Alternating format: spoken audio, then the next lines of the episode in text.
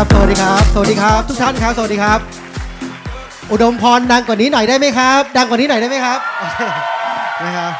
ก็โอ้โหนะครับ รู้สึกว่า รู้สึกว่าอยู่ในท่ามกลางคนรุ่นใหม่ที่ทรงพลังมากๆนะครับ แล้วก็รู้สึกเป็นเกียรติมากเลยนะครับ ต้องขอบคุณพี่เป็ดพี่ประกรณ์นะครับ แล้วก็ผู้บริหารของคืออุดมพรนะครับที่ให้โอกาสตอบให้เกียรติตอบมาแชร์ประสบการณ์นะครับวันนี้วันเยียร์พันกันใช่ไหมครับ เยียร์แพลนใช่ไหมครับ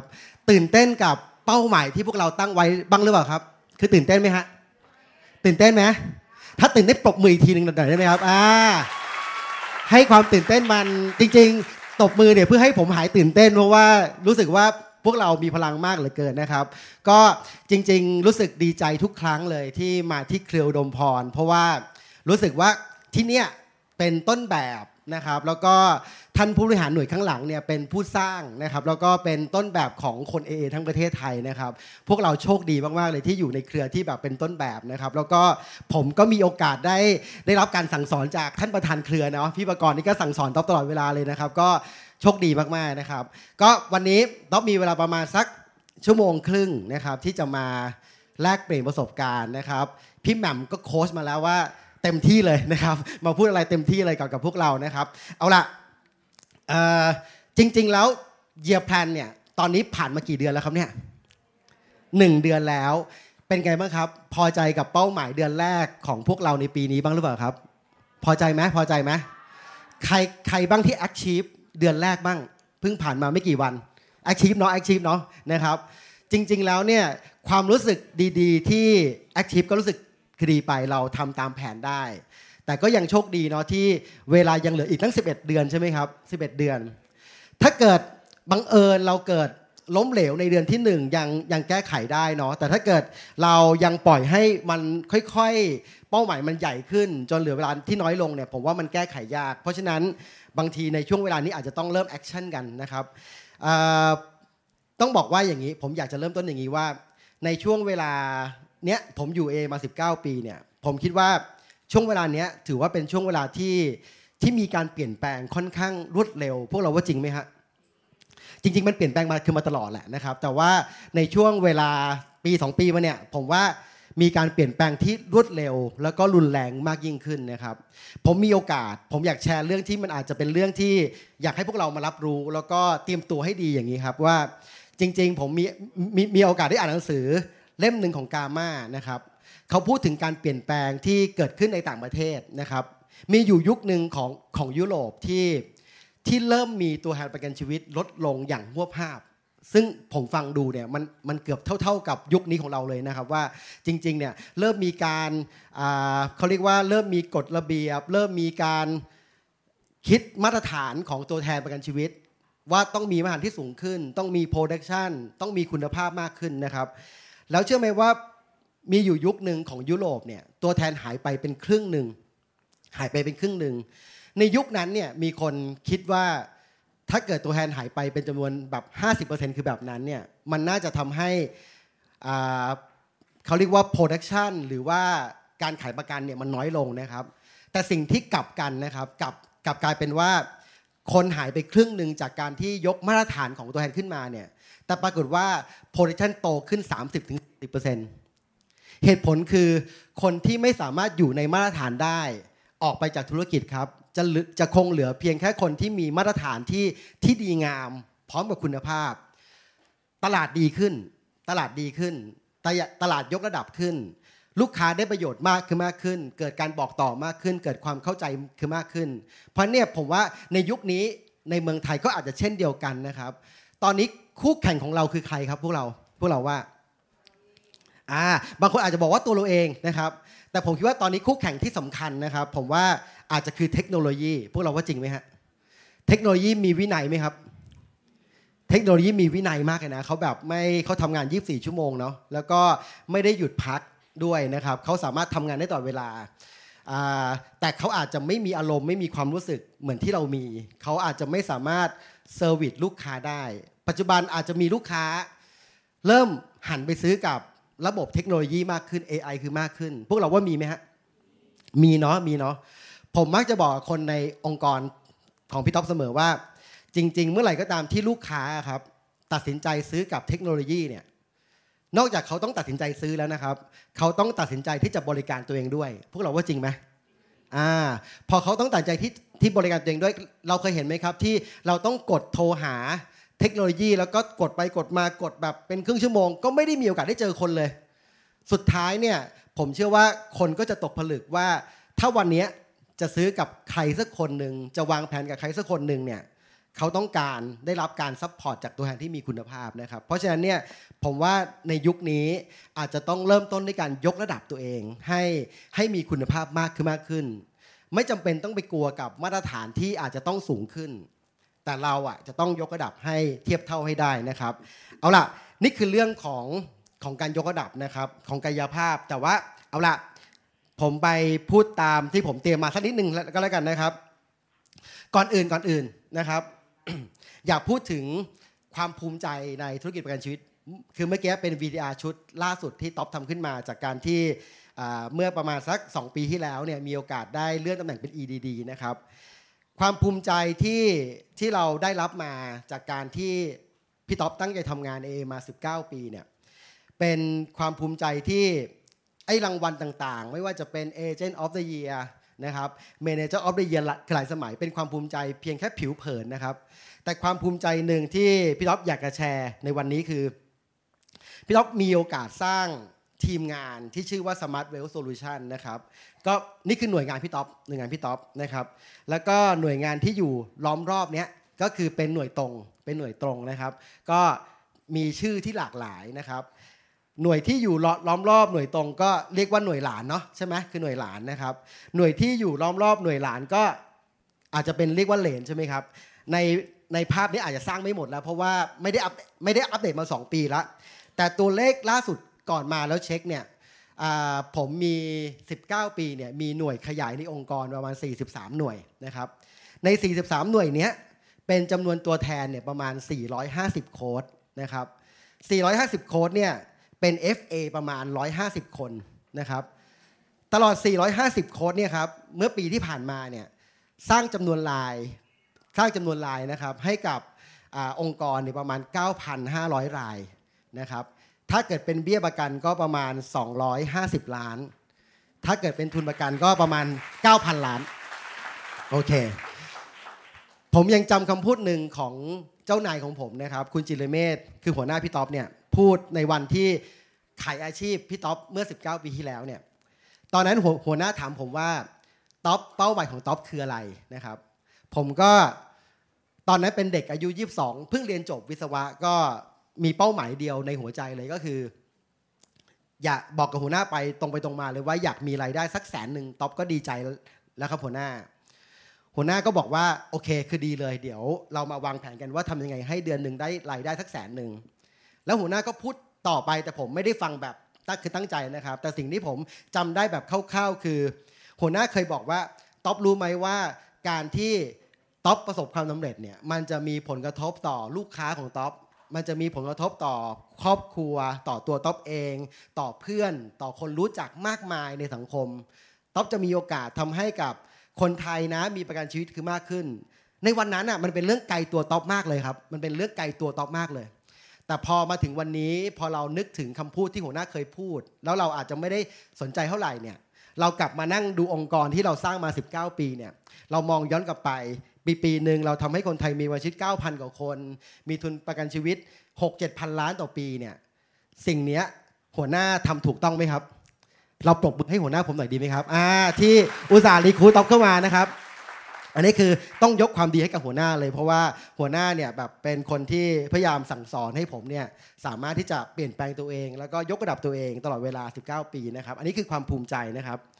รูปก็เป็นยุคที่ยังทรงผมเหมือนเต่าสมชายอยู่เลยนะฮะนะครับนี่คือ 19 ปีจริงๆนะฮะเอาล่ะนี่คือความภูมิใจแล้วก็นี่คือผมว่านี่คืออาชีพมหัศจรรย์คือจริง ๆ ที่ที่ทำให้คนคนหนึ่งสามารถเปลี่ยนแปลงและประสบความสำเร็จได้ แล้วก็บางทีความภูมิใจของเราเนี่ยมันเราสามารถซื้อรถซื้อบ้านได้ผมว่ามันซิมเปิลนะครับ แต่ว่าบางทีพอเวลามันผ่านไป เรามีโอกาสไปขึ้นบ้านใหม่ เราไปมีโอกาสไปไปเจิมรถให้กับ เพื่อนๆน้องๆในองค์กรเนี่ยโหสิ่งนั้นเนี่ยมันเป็นความภูมิใจที่ผมว่าบางทีเราดีใจมากกว่าวันที่เราซื้อรถขับของเราเองซะอีกนะครับ อันเนี้ยผมว่าเป็นคุณค่าที่มันเหลือล้นมากๆในในงานที่เราทำอยู่ตอนนี้นะครับ หรือแม้แต่ 19 ปีมันทำให้ผมรู้สึกว่า เราได้ทำให้หลายครอบครัวเป็นแบบ 7-800 ครอบครัว มีหลักประกันมีเงินออม มีเงินเกษียณอายุ สิ่งเหล่านี้ผมว่าพวกเรากำลังทำสิ่งนั้นอยู่นะครับ เอาละนี่คือความภูมิใจที่อยากเล่าให้ฟัง พอพูดถึงเรื่องความภูมิใจปุ๊บผมพูดถึงเรื่องอมหาภาพนิดหนึ่งที่ที่น่าจะทำให้พวกเรามั่นใจในการอยู่ในร่วมธุรกิจประกันชีวิตครับผมเพิ่งไปเอาตัวเลขของการเติบโตครับของ Production นะครับของสินค้าประกันชีวิตอย่างเดียวนะ ในประเทศไทย ย้อนหลังไปประมาณสัก 7 ปีครับพวกเรา อันนี้คือการเติบโตล่าสุดคือปีที่แล้วเลย สิ้นปีที่แล้วเลยผ่านมาแค่เดือนเดียวนะครับ ก็ปรากฏว่าตลอด 7-8 ปีที่ผ่านมาจริง ๆ ต้องบอกว่าตลอด 30-40 ปีที่ผ่านมาเนี่ยประกันชีวิตในเมืองไทยเติบโตตลอดครับ ไม่มีปีไหนเลยที่ลดลงนะครับ แล้วเชื่อไหมครับว่าในในเบอร์ที่เป็น6แสนล้านเนี่ยเราเติบโตถึง 5.5%เฉลี่ย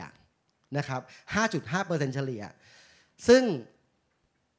เลเวลแสนล้าน 6 แสนล้านเนี่ยถือว่าเป็น top 10 ของ business นะครับ คือเราเป็น business ที่มียอดเบี้ยประกันเนี่ยเป็นเป็น top 10 ของ business ทั้งหมดของประเทศไทยเนี่ย แต่เราถือว่าเป็นคือเป็น top 10 เนี่ย แต่มีค่าการเติบโต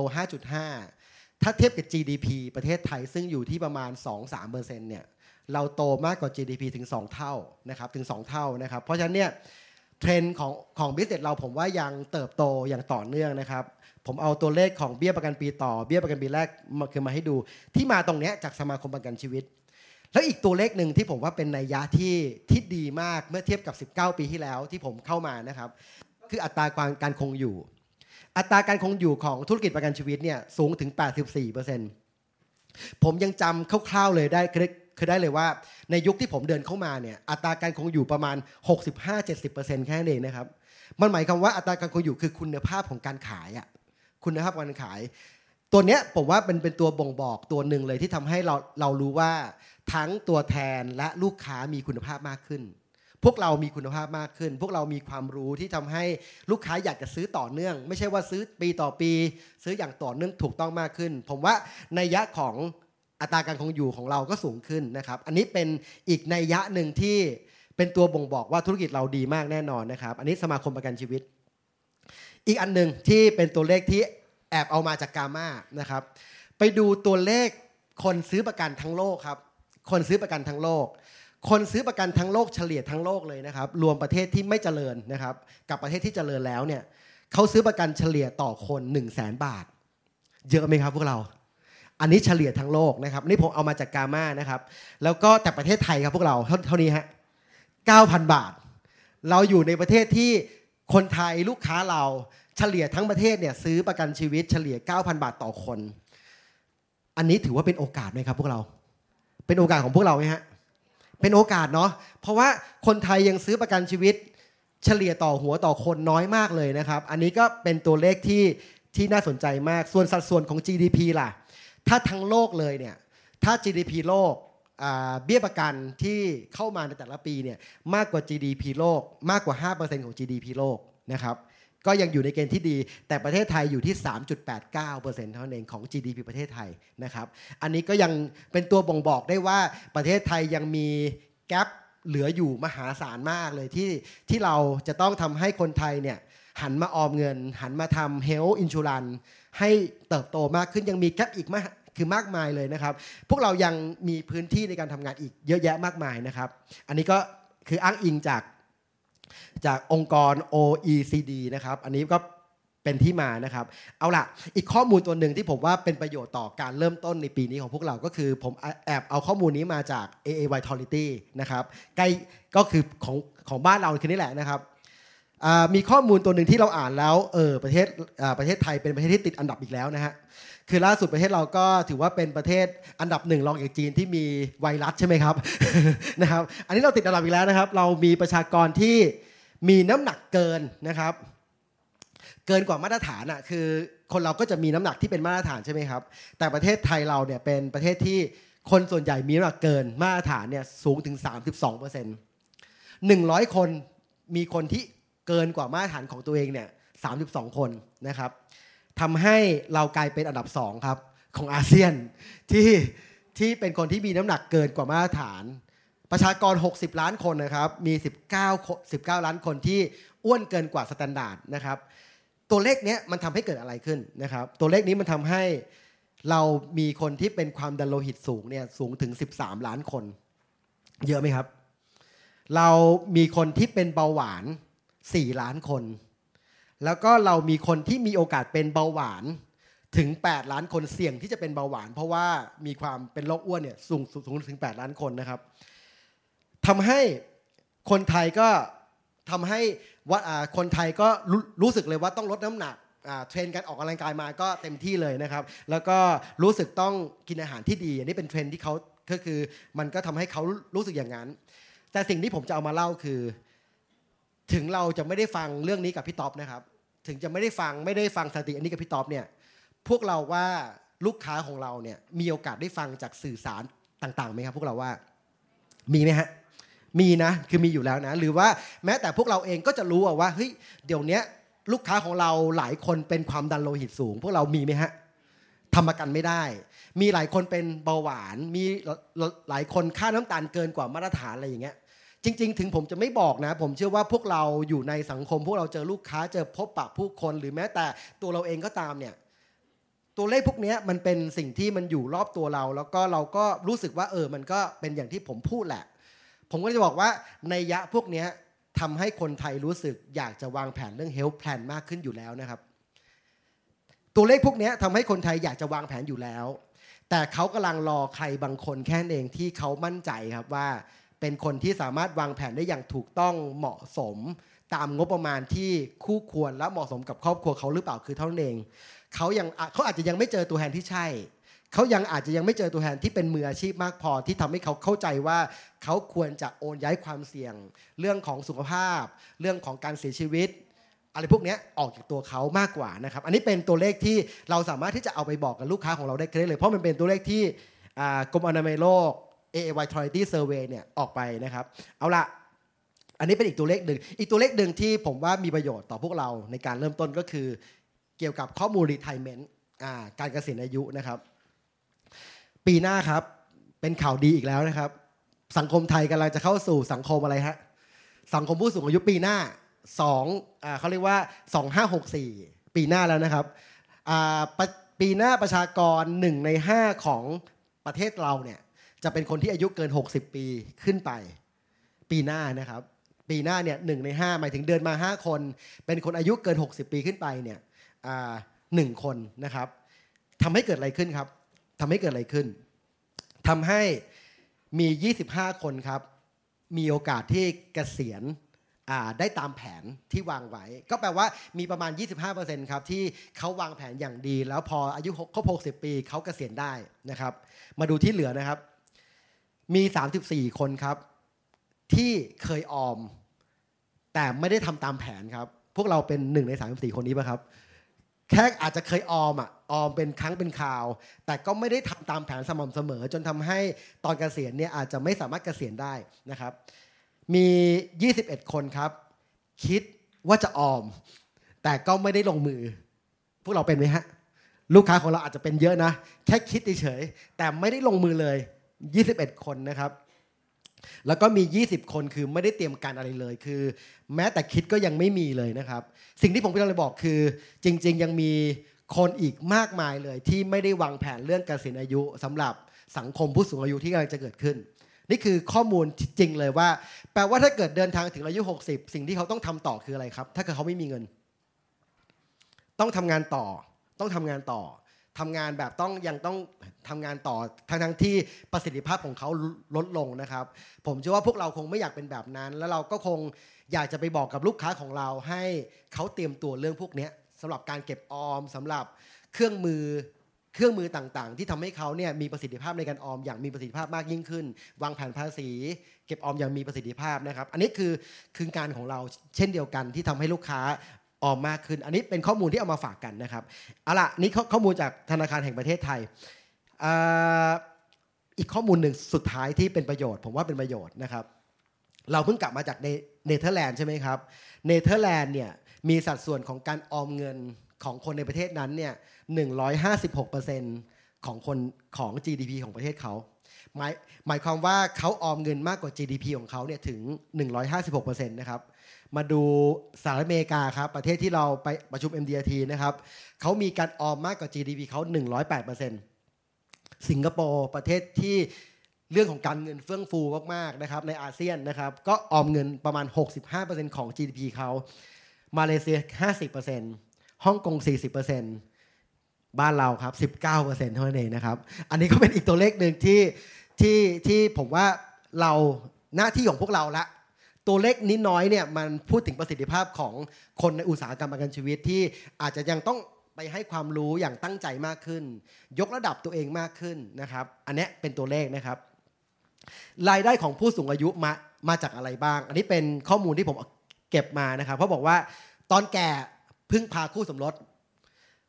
ถ้าเกิดสาวๆ คนไหนอยากจะพึ่งพาหนุ่มๆ นะครับตอนเกษียณเนี่ยหนึ่งร้อยคนมีสิทธิ์พึ่งพาได้แค่สี่คนนะครับนะครับ เพราะฉะนั้นอย่าอย่าไปหวังพึ่งพาเขานะครับ เพราะสี่เปอร์เซ็นต์นั่นเองจากสถิติของคนคนไทยนะครับ แล้วก็ไปพึ่งพาบำเหน็จบำนาญเนี่ยสี่จุดเก้าเปอร์เซ็นต์นะครับ แล้วก็พึ่งพึ่งพาเบี้ยยังชีพนะครับสิบสี่เปอร์เซ็นต์นะครับ เบี้ยยังชีพพอไหมครับพวกเรา ปัจจุบันเบี้ยยังชีพเราได้เราได้เท่าไหร่นะฮะ เท่าไหร่วะผมก็ไม่รู้นะแต่ว่าผมรู้สึกว่าวันหนึ่งยังใช้ไม่ค่อยพอเลยนะครับนะครับเบี้ยยังชีพ14%นะครับแล้วก็รายได้จากการทำงานพึ่งพารายได้จากการทำงานคือหมายความว่าเกษียณยังต้องไปทำงานนะครับอีก 33%แล้วก็ได้รับการช่วยเหลือจากบุตร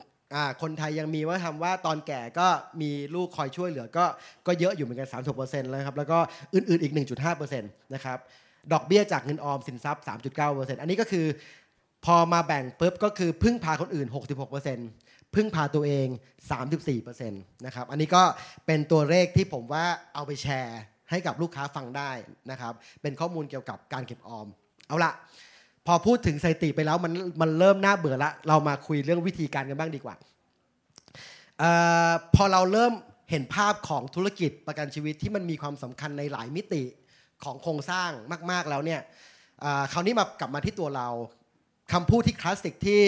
ที่พวกเราเคยได้ยินอยู่บ่อยครั้ง ก็คือการเปลี่ยนแปลงไม่ได้การตีความสำเร็จเนาะแต่ความสำเร็จเนี่ยต้องเกิดขึ้นจากการที่เราตัดใจเปลี่ยนแปลง แล้วก็เปลี่ยนแปลงอย่างต่อเนื่องนะครับ อันนี้ก็เป็นคำพูดหนึ่งที่ที่ผมใช้เสมอ แล้วก็ทุกคนคงเคยได้ยินนะครับ ผมมักจะบอกอคนในองค์กรของพี่ต๊อบเองแล้วก็แล้วก็ตัวเราเองว่างานของเราเนี่ยเป็นงานที่ออกไปช่วยเหลือลูกค้า ให้บรรลุเป้าหมาย ของเขาไม่ว่าจะเกิดอะไรขึ้นก็ตาม อันนี้คืองานของพวกเราไหมครับ คืองานของพวกเราไหมฮะงานที่ออกไปช่วยเหลือลูกค้า ไปช่วยให้ลูกค้าบรรลุเป้าหมายของเขา ผมเชื่อว่าวันนี้ทุกคนมีเป้าหมาย เรานั่งคุยกับใครก็ตาม เราพูดคุยกับใครสุดสุดท้ายแล้ว ถ้าเกิดใช้เวลาที่มากพอ สุดท้ายผมเชื่อว่าเราจะมีโอกาสรู้เป้าหมายของผู้มุ่งหวังของเรา ไม่ไม่ว่าเป้าหมายนั้นจะใหญ่จะเล็กแค่ไหน เราทำหน้าที่ทำให้เขามีโอกาสไปถึงเป้าหมายของเขาครับ ไม่ว่าจะเกิดอะไรขึ้นก็ตามนะครับ มันก็คือการวางแผนนั่นนั่นเองนะครับ สิ่งที่เราพยายามคิดเสมอในยุคนี้เพื่อทำให้เราสามารถที่จะพูดคุยกับลูกค้าได้อย่างต่อเนื่องคือเปลี่ยนเปลี่ยนกลยุทธ์จากการที่เราเป็นนักขาย คือไปแล้วเพื่อขายนะครับ เปลี่ยนเป็นที่ปรึกษาหรือว่าที่ปรึกษาการการเงินให้ได้เดี๋ยวนะกลับไปนิดนึง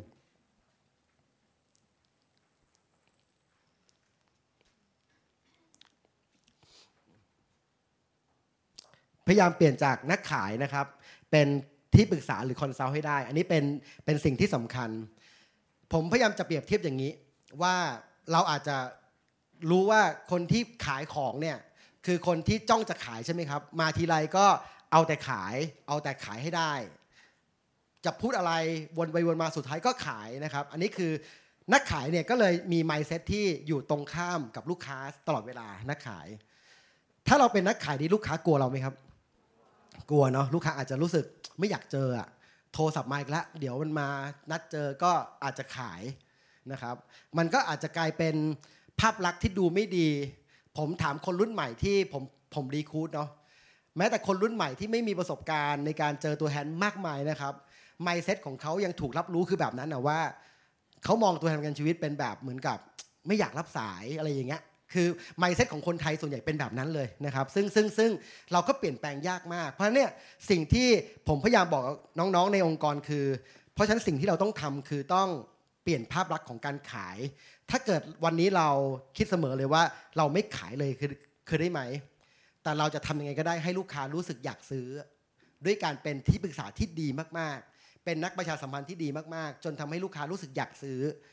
ผมรู้สึกอย่างเงี้ย มันมันมีความสุขขึ้นมากกว่า ต่อจากนี้เราอาจจะไม่จำเป็นต้องเปิดการขาย แต่เราออกไปบริการ หลาย ๆ ครั้งทุกวันนี้ถ้าผมเจอลูกค้าเนี่ยสิ่งที่ผมท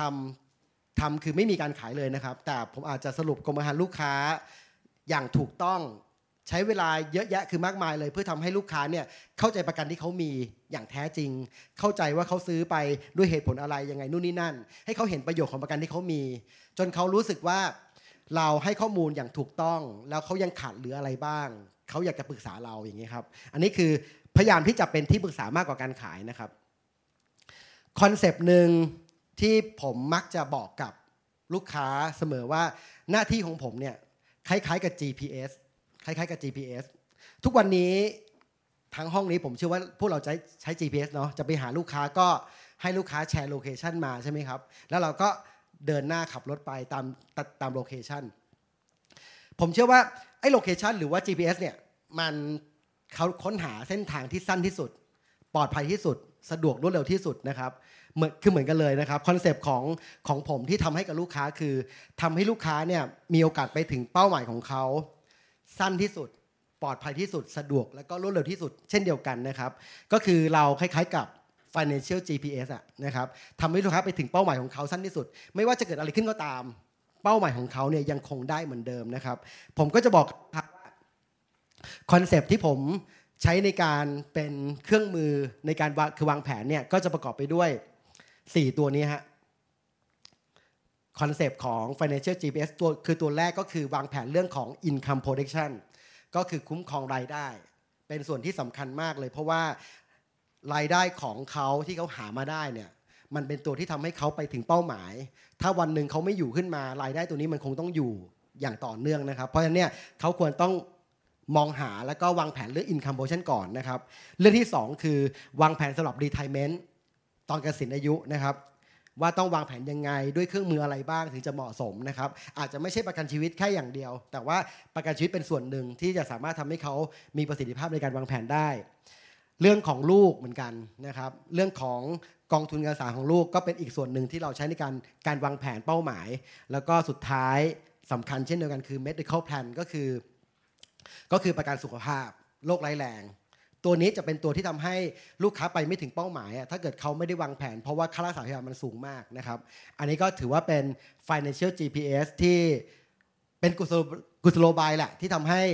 ผมใช้ในการคุยกับลูกค้าในสไตล์ของของผมได้นะครับ เอาล่ะ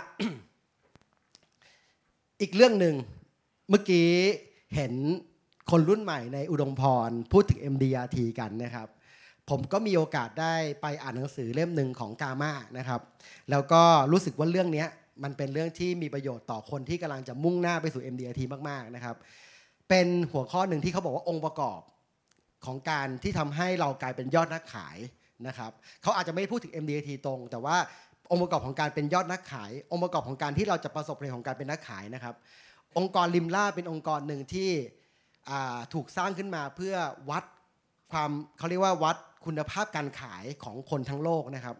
แล้วเขาก็มีโอกาสได้พูดคุยกับคนที่ประสบความสำเร็จทั้งทั้งโลกนะครับเขา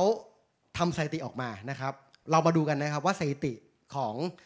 ของยอดนักขายเนี่ยเขาประกอบไปด้วยอะไรบ้างนะครับ จะให้ทุกคนในห้องนี้ ช่วยผมคิดตามนิดหนึ่งนะครับ เอาล่ะผมพูดถึงเรื่องแรกคือการคอปกติคนในหาดใหญ่จะไปเจอลูกค้าเนี่ยไปเลยหรือว่าคอครับ โทนัดคอเลยหรือว่าไปเลย ก็อาจจะมีบ้างใช่ไหมไปเลยก็มีบ้างใช่ไหมฮะถ้าเกิดพูดถึงการเตรียมตัวก่อนไปพบ หรือว่าการทำนัดเนี่ย พวกเราว่ามีความสำคัญต่อความสำเร็จ ถ้าตีเป็นเปอร์เซ็นต์แล้วกัน100%เนี่ยการตัดสินใจโทรเนี่ยมีผลต่อความสำเร็จกี่เปอร์เซ็นต์พวกเราลองเดาดูพวกเราลองเดาดูเท่าไหร่ฮะกี่เปอร์เซ็นต์ครับ50%นต์นะครับเขาบอกว่ามีผลเพียงแค่5%แค่หนเองเพราะฉะนั้นถ้าเกิดวันนี้ใครยังไม่ไม่ได้เริ่มคอ แปลว่า อีกตั้ง 95%นะครับที่เป็นปัจจัยของความสำเร็จอะถ้าวันนี้เรายังโทรศัพท์สัปดาห์หนึ่งหนึ่งถึงสองเบอร์ เพื่อทำการจะนัดให้ได้เนี่ยโหเราไม่ต้องไปคิดถึงความสำเร็จเลยนะครับ เพราะว่าการตัดใจที่จะคอเนี่ยมีผลแค่ 5%แค่นั้นเองเพราะคุณต้องเอาชนะการการตัดใจที่จะโทรศัพท์ หรือว่าการทำนัดให้ได้ก่อนนะครับ มาดูต่อนะครับ แล้วการแล้วการเปิดการขายล่ะครับ มีผลต่อความสำเร็จกี่เปอร์เซ็นต์ การเปิดการขาย กี่เปอร์เซ็นต์ลองลองลองคิดดู กี่เปอร์เซ็นต์ฮะเฉลยเลยนะครับเขาบอกว่าห้าเปอร์เซนต์แค่นั้นเอง ถ้าวันนี้คุณไปพบลูกค้าแล้วคุณไม่เปิดการขายเนี่ยก็ก็ยากเหมือนกันใช่ไหมครับ แต่การเปิดการขายหรือว่าการทำให้ลูกค้ารู้ว่าเราเราดูแลอะไรเขาเขาได้บ้างเนี่ยมีผล 5%แล้วการปิดล่ะครับ การปิดการขายล่ะ มีผลกี่เปอร์เซ็นต์ กี่เปอร์เซ็นต์ฮะ เขาบอกว่าห้าเปอร์เซ็นต์โอเคครับ ผมก็เลยบอกว่าทั้งหมดเนี้ยครับขบวนการขายทั้งหมดเนี่ยมีผลต่อความสำเร็จเนี่ยเพียงแค่ 15%แค่นเอง มันหมายความว่าตลอดระยะเวลา 3 เดือนของนักเรียน FA ที่เราอาจจะเรียนเรื่องขบวนการขายต่างๆ นานา Product ต่างๆ นานาเนี่ยเพื่อที่จะเอาไปทำการขายเนี่ยมีผลต่อความสำเร็จ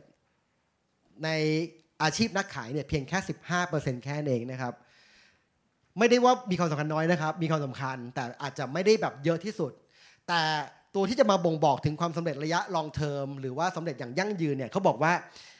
สูงอันดับ 2 เลยถึง 39%เนี่ยเขาบอกว่าพวกเราคิดว่าคืออะไรครับ คืออะไรฮะเขาเขาบอกคือรายชื่อตลาดนั่นเองนะครับ ผมพวกเราลองนึกตามพี่ต๊อบนะครับว่า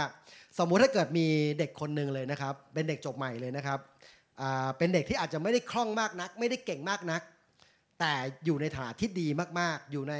ครอบครัวที่ค่อนข้างดี มีสตังค์อยู่โรงเรียนที่ดีมาสังคมดี มีเพื่อนฝูงมากมาย มีตลาดที่ดีอะพูดง่ายๆกับอีกเด็กคนหนึ่งคล่องหน่อยเก่งฉลาด แต่มาจากบ้านนอกเลย ไม่มีฐานตลาดที่ดีเลย ใน 6 เดือนแรกอะครับ พวกเราว่าใครน่าจะสำเร็จชัดเจนกว่ากันใน 6 เดือนแรกนะถ้าพูดถึงแค่ 6 เดือนแรก พวกเราว่า คนที่มีฐานตลาดใช่ไหมครับ ถ้าเราอยู่มานานเราก็จะรู้ว่าตลาดสำคัญมาก ตลาดสำคัญมากใช่ไหมครับ แต่ถ้าเกิดวันนี้ก็คล้ายๆกับเรื่องนี้เหมือนกันนะครับว่าวันนี้ตลาดคือสำคัญมาก เราอาจจะไม่จำเป็นต้องเก่งครับ เพราะว่าคนในสังคมเนี่ยในยุคนี้คนเริ่มเข้าใจประกันชีวิตมากกว่ายุคเดิมๆแล้วผมเชื่อว่าหลายๆคนรอที่จะซื้อประกันกับกับตัวแทนที่มีคุณภาพ รอที่จะวางแผนภาษีกับตัวแทนที่ สามารถบอกเขาได้อย่างเต็มปากว่าเราเต็มตัวนะ เราทำเต็มที่นะ เราเป็นมืออาชีพนะ เราผ่านการเรียนมานะ เราสามารถวางแผนให้เขาได้นะ จริงๆ ผมว่ามีลูกค้าหลายคนที่อยากจะเตรียมตัวซื้ออยู่แล้ว แต่พี่เพียงแค่รอใครบางคนที่เป็นมืออาชีพแค่นั้นเองนะครับ เพราะฉะนั้นบางทีอาจจะยังไม่ต้องใช้ความเก่งกาจอะไรคือมากมายเลย ขอให้เขามีฐานตลาดที่ดี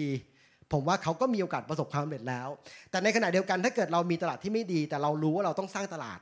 เรารู้ว่าเราต้องสร้างตลาด เราต้องสร้างตลาดใหม่ๆ เราต้องหาโอกาสให้กับตัวเอง หารายชื่อขยันมากขึ้น แล้วยังพัฒนาตัวเองอย่างต่อเนื่องด้วยเนี่ยเขาก็จะมีโอกาสสำเร็จระยะยาว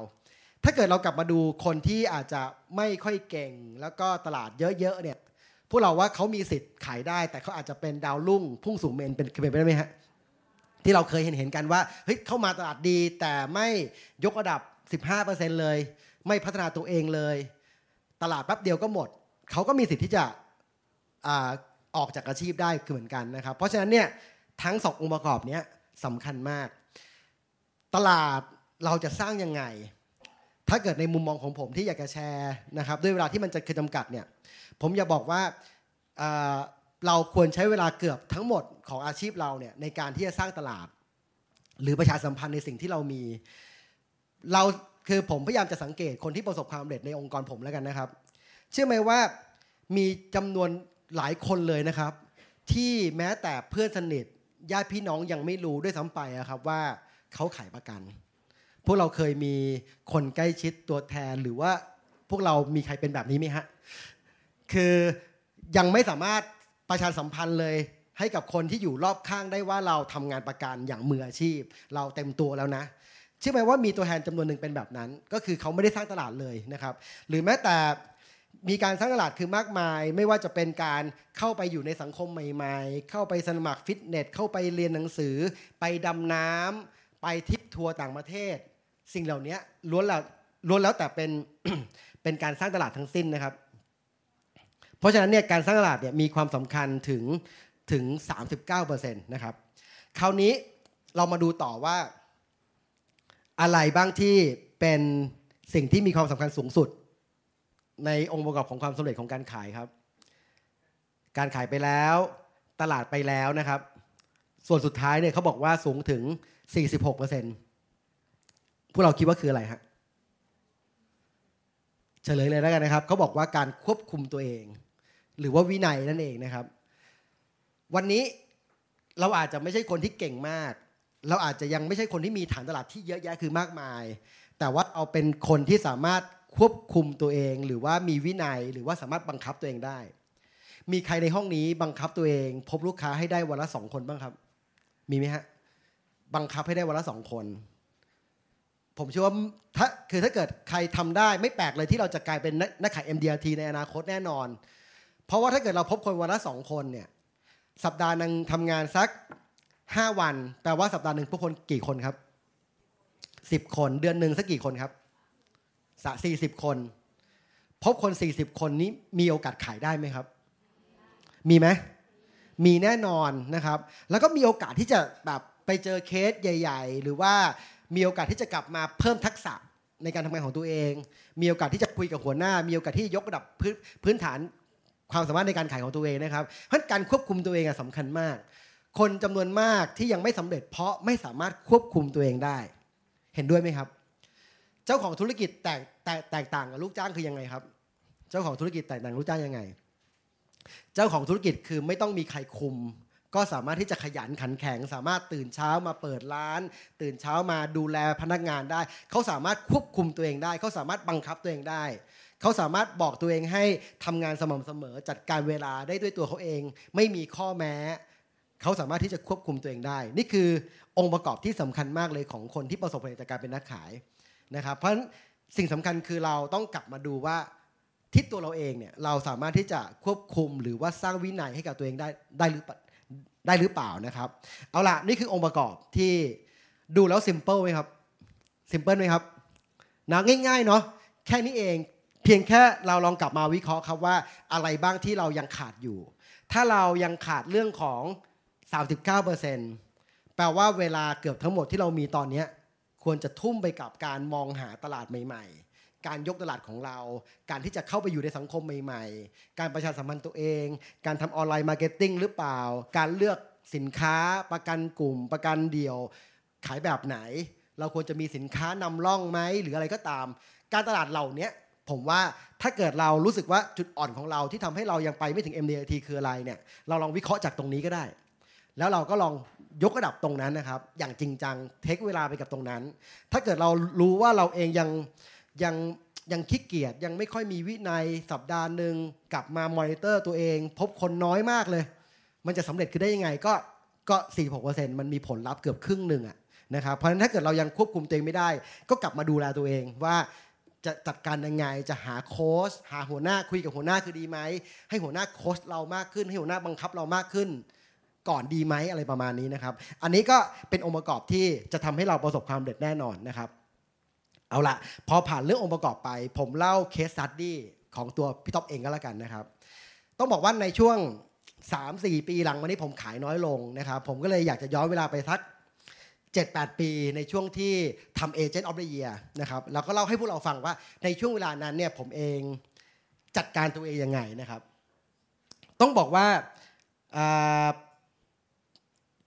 สิ่งเหล่านี้พวกเราเผชิญอยู่บ้างหรือเปล่าครับณ moment นี้ พวกเราเผชิญสิ่งเหล่านี้อยู่บ้างไหมฮะไม่รู้จะไปพบใคร นึกไม่ออก ใครๆก็มีประกันกันหมดแล้ว ลูกค้าไม่เคยช่วยแนะนำลูกค้าให้เลยนะครับ ไม่เคยแนะนำลูกค้าให้เลยนะครับ ก็ซื้ออย่างเดียวแต่อาจจะไม่เคยขยายตลาดต่อให้เราเลย ตลาดหมด เบอร์โทรศัพท์ที่อยู่ในมือถือเนี่ย ก็โทรจนพลุนหมดละโทรจนไม่อยากจะเหลียวไปมองเบอร์นั่นละอะไรเงี้ยนะครับว่าโทรหมดล้วแล้วก็หมดจริง ๆ อะไรเงี้ย ถ้าเกิดพวกเรากำลังเผชิญกับปัญหาเหล่านั้นอยู่เนี่ย พวกเราว่าผมเผชิญอยู่ไหมฮะ พวกเราว่า นักขายที่เคยเป็น Agent of the Year แล้วก็ขายได้ปีปีหนึ่ง250ราย เบี้ยประกัน 10 กว่าล้านต่อปีนะครับ ผมก็เผชิญนะครับ แล้วผมเป็นประเภทอย่างนี้ที่ที่อยากเล่าผมเป็นประเภทหมดแม็ก หมดแม็กคือผมทำงานทุกเดือนเนี่ยไม่เคยกักเลยนะครับ อย่างเช่น AA จะมีการแข่งขันใช่ไหมครับทำเบี้ยประกันสัก 3 4แสนเนี่ยได้รางวัลเกือบทั้งหมดละทำ4แสนแปดเก้าลายเนี่ยผมได้รางวัลทุกอย่างที่ A ประกาศหมดเรียบร้อยล้วแล้วบังเอิญเก็บเบี้ยมาอีกแสนหนึ่งในช่วงวันที่ 30เนี่ยผมจะเป็นคนที่ไม่กักนะครับ ผมจะจัดเลยครับส่งเลย เพราะผมรู้สึกว่าผมอยากจะไปมีความท้าทายที่ไปทำงานเดือน เดือนต่อไปผมทำงานแบบหมดแม็กอะพูดได้ง่ายหมดแม็กแปลว่าถ้าเกิดยิ่งสิ้นปีเนี่ยโหแบบมีเท่าไหร่จัดจัดหนักจัดเต็มถึงจะรู้ว่าเฮ้ยเราอยู่ใน ranking แล้วนะอะไรก็ตามเนี่ยผมจัดหมดแม็กผมจะมักจะเป็นคนที่เริ่มต้นใหม่ในวันที่หนึ่งของทุกเดือนทุกปีเสมอครับพวกเราเป็นอย่างนั้นไหมฮะผมผมผมเป็นอย่างนั้น ผมจัดหมดแม็กเลยนะครับ แต่ว่าการจัดหมดแม็กทำให้ผมอยู่ในในใน moment คือแบบนี้คือตลาดหมด คือจัดทุกอย่างเต็มที่ แล้วก็เริ่มต้นนับนับ set zero ใหม่นะครับ การจัดหมดแม็กเนี่ยมันทำให้ในช่วงต้นเดือนเนี่ยกับคนขยันอย่างผมเนี่ยทำให้ทุกทุกต้นเดือนที่ตื่นขึ้นมาเนี่ยผมยังต้องไล่ดูว่าเฮ้ยผมจะโทรหาใครดี wording แรกที่ผมจะบอกคือ ถ้าวันนี้เราอยากทำงาน มันหมายความว่า เพราะเราตัดสินใจที่จะทำงาน เพราะเราตัดสินใจที่จะทำงาน คือผมนั่งไล่ดูเบอร์โทรศัพท์ในมือถือผมซึ่งมีเบอร์อยู่ประมาณ 7-800 เบอร์นะครับ กับการทำงานมาเป็น 10 ปีนี่มีเบอร์7-800 เบอร์มีลูกค้าเก่าๆ มีลูกค้า follow up ทุกคนไม่ไม่ใช่เป็นคนที่เตรียมตัวจะซื้อประกัน แล้วเราก็รู้ว่าคนนี้อยู่ในสถานการณ์ที่น่าจะยังไม่ซื้อ คนนี้ก็สรุปประมาณเสร็จเรียบร้อยแล้ว คือด้วยการทำงานหมดคือหมดแม็กเนี่ยมันไม่มีคนไหนเลยที่จะจะซื้อประกันในวันนี้หรือเร็ววันนี้ไม่มีเลยเพราะผมจัดจัดการทำงานแบบคือหมดแม็กเนี่ยสิ่งเดียวที่ทำให้ผมสามารถทำงานได้ คือการตัดสินใจที่จะทำงานครับ พวกเราพอเข้าใจคำนี้ไหมฮะ สิ่งเดียวที่จะทำให้ผมทำงานต่อได้คือการตัดสินใจที่จะทำงาน มันหมายความว่าผมต้องตัดสินใจที่จะกดหาใครก็ได้สักคนหนึ่งที่มีแนวโน้มมากที่สุดอะอาจจะไม่ได้มีแนวที่จะซื้อแต่อย่างน้อยก็มีแนวโน้มมากคือมากที่สุด ผมเลือกผมเล่าเคสนี้แล้วกันนะครับ ผมเลือกกดหาเฮียคนหนึ่งที่ที่ชื่อว่าเฮียชัยอยู่แถวมีนบุรี ผมกดหาเฮียชัยปุ๊บพอเฮียชัยรับสายผมก็บอกว่าเฮียชัยครับเฮียชัยยุ่งอยู่หรือเปล่าครับอ่า เฮชัยก็ทำเสียงแบบยุ่งๆหน่อยนะครับ เพราะว่าปกติผมก็โทรมาหาเฮชัยแกบ่อยอยู่แล้วครับอ๋อต๊อบเฮียวุ่นๆอยู่นิดนึงอ๋อเฮียเฮียวุ่นไม่เป็นไรเดี๋ยว ถ้าเกิดประมาณสักก่อนเที่ยงต๊อบขับรถไปเยี่ยมลูกค้าแถวนั้นเดี๋ยวต๊อบแวะเอาขนมไปให้เฮียที่ร้านหน่อยได้ไหมครับเฮียก็บอกมาว่าอ๋อต๊อบช่วงเช้าแบบลูกค้ามาเยอะมากเลยเฮียวุ่นๆว่ะอ่าเอาไว้วันหลังก็ได้ไหมน้องอะไรเงี้ยผมก็บอกว่าเฮียครับถ้างั้นช่วงสายๆไม่ว่าง เดี๋ยว ช่วงบ่ายๆต๊อบแวะเข้าไปแป๊บเดียวคือได้ไหมครับเดี๋ยวต๊อบซื้อขนมมาไว้แล้วเดี๋ยวต๊อบแวะไปให้เฮียเฮียบอกว่าโหช่วงบ่ายๆเนี่ย ยุ่งกว่าช่วงสายๆอีกว่าต๊อบสายๆยุ่งกว่าอ่าบ่ายๆยุ่งกว่าสายๆอีกอ๋อเลยเฮียยุ่งกว่าอีกเหรอครับเออเดี๋ยวเฮียมีเพื่อนมาหามาหาที่บ้านว่ายุ่งกว่าอีกว่ะเฮียครับแล้วถ้าเกิดตอนเย็นเฮียไปไหนครับ ผมเป็นคนไม่ค่อยยอมใครเนาะแล้วช่วงเย็นๆเฮียไปไหนอ๋อช่วงเย็น เฮียยุ่งมากเลยเฮียไปตีแบดกับเพื่อนว่ะอ๋อครับเฮียถ้างั้นเดี๋ยวช่วงเย็นต๊อบแวะแค่เอาขนมไปฝากไว้ที่คอร์ดแบดก็แล้วกันนะครับ พอผมพูดอย่างนี้เฮียบอกว่าไงรู้ไหมครับเฮียบอกว่าก็แล้วแต่มึงแล้วกัน คือพูดง่ายคือคือคือมึงจะมามึงก็มาเลยมึงไม่ถามกูหรอกอะไรเงี้ยเพราะว่าขนาดบอกว่ายุ่งมากเลยยังยังยังถามอยู่เลยว่าจะแวะไปได้ไหมนะครับ คือคือเพราะว่าจริง ๆ ผมอยากบอกพวกเราอย่างนี้ว่า เพราะว่าผมเอง คิดเสมอเลยว่าผมเองไม่ได้ไปขายเขาอยู่แล้วอะผมมีความคิดยังไงผมก็รู้สึกว่าผมผมอยากทำงานวันนั้นนะครับผมแค่อยากจะไปแวะเจอลูกค้าเก่าผม แล้วผมก็ก็มีความสนิทกันก็ อันนี้เล่าให้ฟังเล่นๆว่าว่าเป็นแบบนี้ moment คือเป็นแบบเนี้ยพวกเราว่าพอลูกค้าพูดแบบเนี้ยเขาอยากเจอเราไหมครับเนี่ยจริง ๆแล้วฮะไม่ได้เขาอยากเจอเราเท่าไหร่ ไม่ได้มีอะไรที่อยากเจอเท่าไหร่ เชื่อไหมว่าการตัดสินใจตั้งแต่เช้ายันไปถึงตอนสี่โมงที่ต้องขับรถไปที่คอร์ตแบดเพื่อหาเฮียชัยเนี่ย มันต้องตัดสินใจตลอดเวลานะครับ ไม่ว่าขับรถเจอยูเทิร์นจะไปขึ้นทางด่วนต้องเสียเงินอีก 50 บาท ถึงจะไปถึงบ้านเฮียชัยได้เนี่ย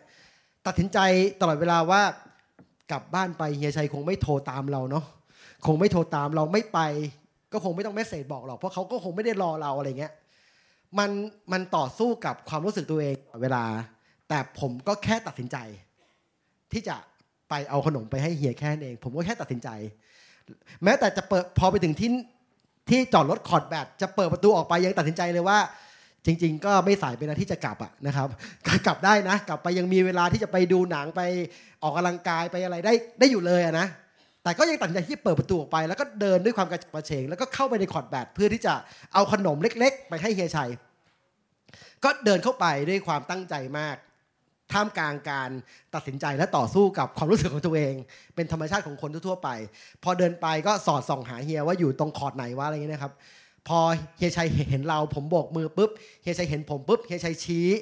ให้ผมเนี่ยไปนั่งอยู่ท้ายคอร์ตแบดนะครับ ผมเองก็ด้วยความเกรงใจแล้วก็มีความประหม่าคือเล็กน้อยว่าจริง ๆเขาก็เกรงใจนิดนึง เราก็รีบเดินไป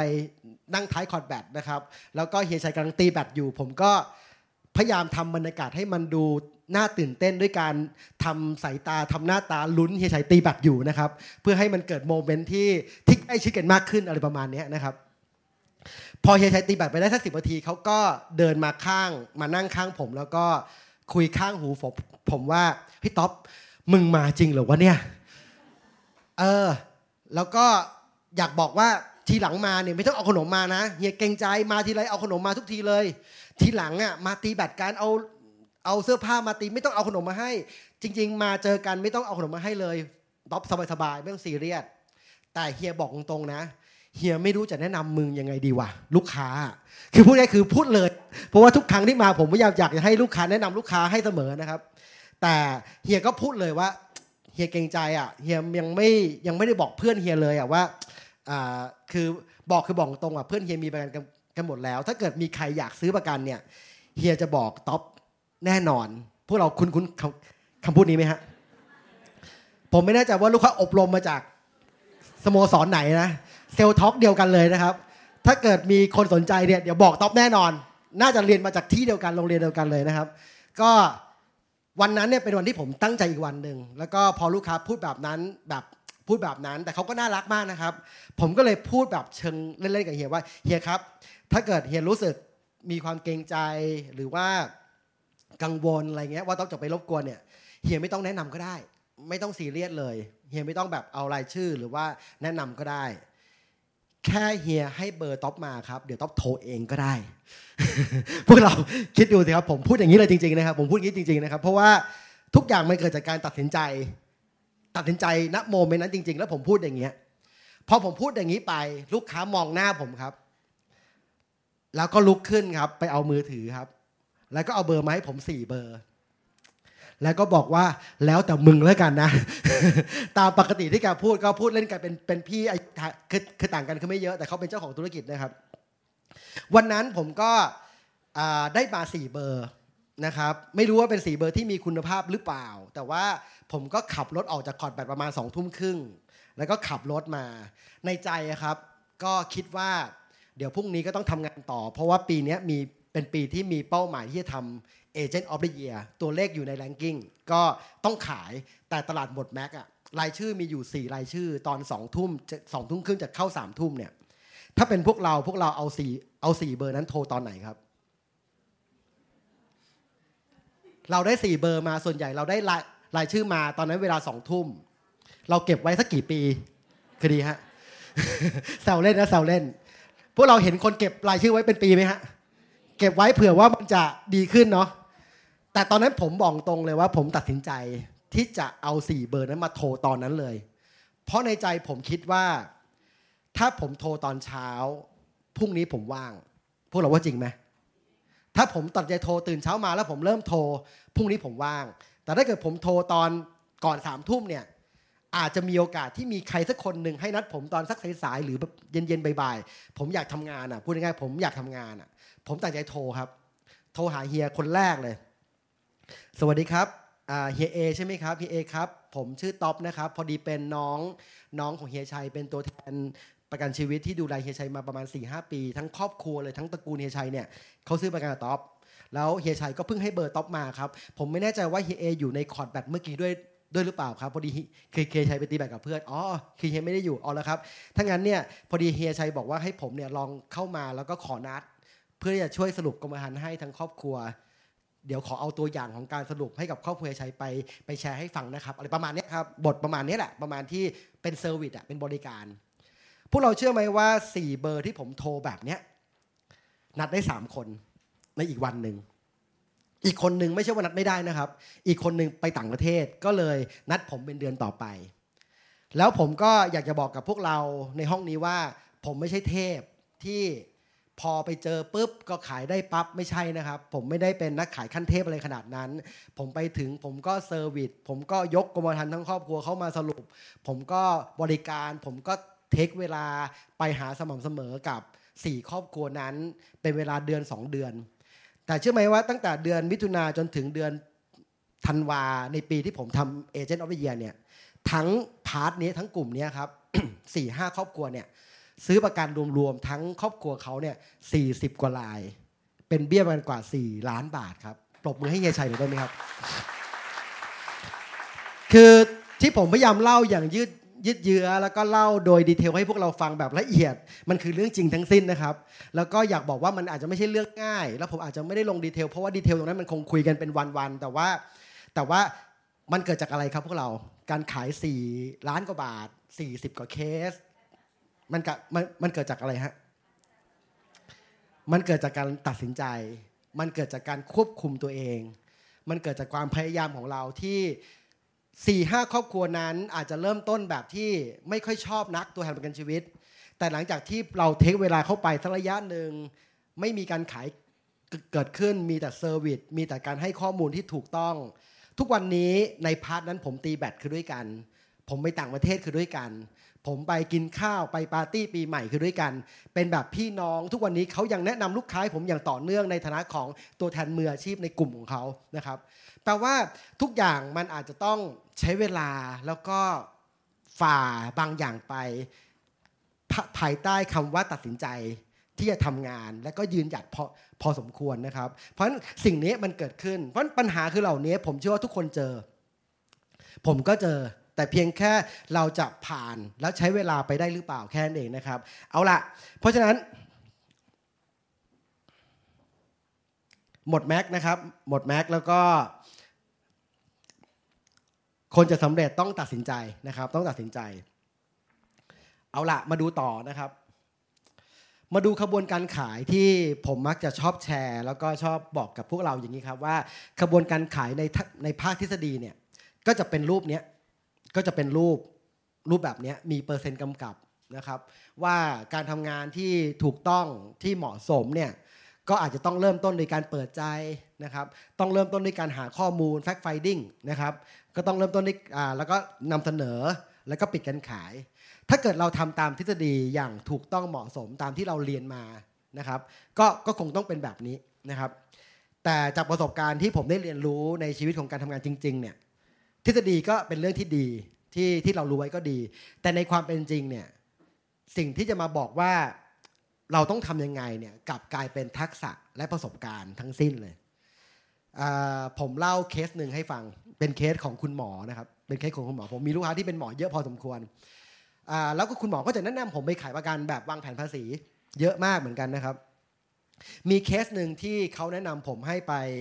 คุยกับเพื่อนสนิทของเขาที่โรงพยาบาลแห่งหนึ่งในกรุงเทพนะครับ ผมก็นัดเขาเรียบร้อย ก็รู้ว่าเขายุ่งมากเลยนะครับเขาก็นัดผมมา 10บโมงครึ่งผมก็ไปรอก่อนเวลา พอถึงถึง10บโมงครึ่งผมรู้แล้วผมอยู่ที่หน้าห้องของเขาละน้าห้องตรวจคนไข้ ผมก็บอกกับ เจ้าที่คือพยาบาลว่าอ่าคุณนัดกับคุณหมอไว้ครับเมื่อคือเมื่อวานนี้พอดีคุณหมอให้เวลาผมมาเจอ แต่จริงๆ ผมก็เห็นบรรยากาศแหละว่า คนไข้ยังเดินเข้าเดินออกยังดูไม่ค่อยว่างเท่าไหร่ พยาบาลก็บอกว่านัดไว้เหรอครับพอดีคุณหมอยังติดคนไข้อยู่ พยาบาลเดินเข้าไปบอกกับหมอว่ามีตัวแทนประกันชีวิตมาคือมาหาที่คุณหมอนัดไว้ คุณหมอก็บอกว่าโอเค เข้ามาได้นะแต่แป๊บหนึ่งพอผมเดินเข้าไปในห้องคุณหมอปุ๊บเนี่ย คุณหมอบอกผมว่าไงรู้ไหมครับ น้องพี่มีเวลาหนึ่งนาทีอะพี่มีแค่หนึ่งนาที พวกเราเป็นตัวแทนประกันชีวิต ขายยังไงวะเนี่ยเราเรียนทฤษฎีมาต้องเปิดใจ 40นาทีสิ40เปอร์เซ็นต์ของของการขายทำยังไงดีครับ หมอบอกว่ามีเวลาหนึ่งนาที โชคดีมีทักษะที่ดีนะครับ ก็เลยบอกหมอว่า หมอครับใกล้สิ้นปีแล้วถ้างั้นคุณหมอ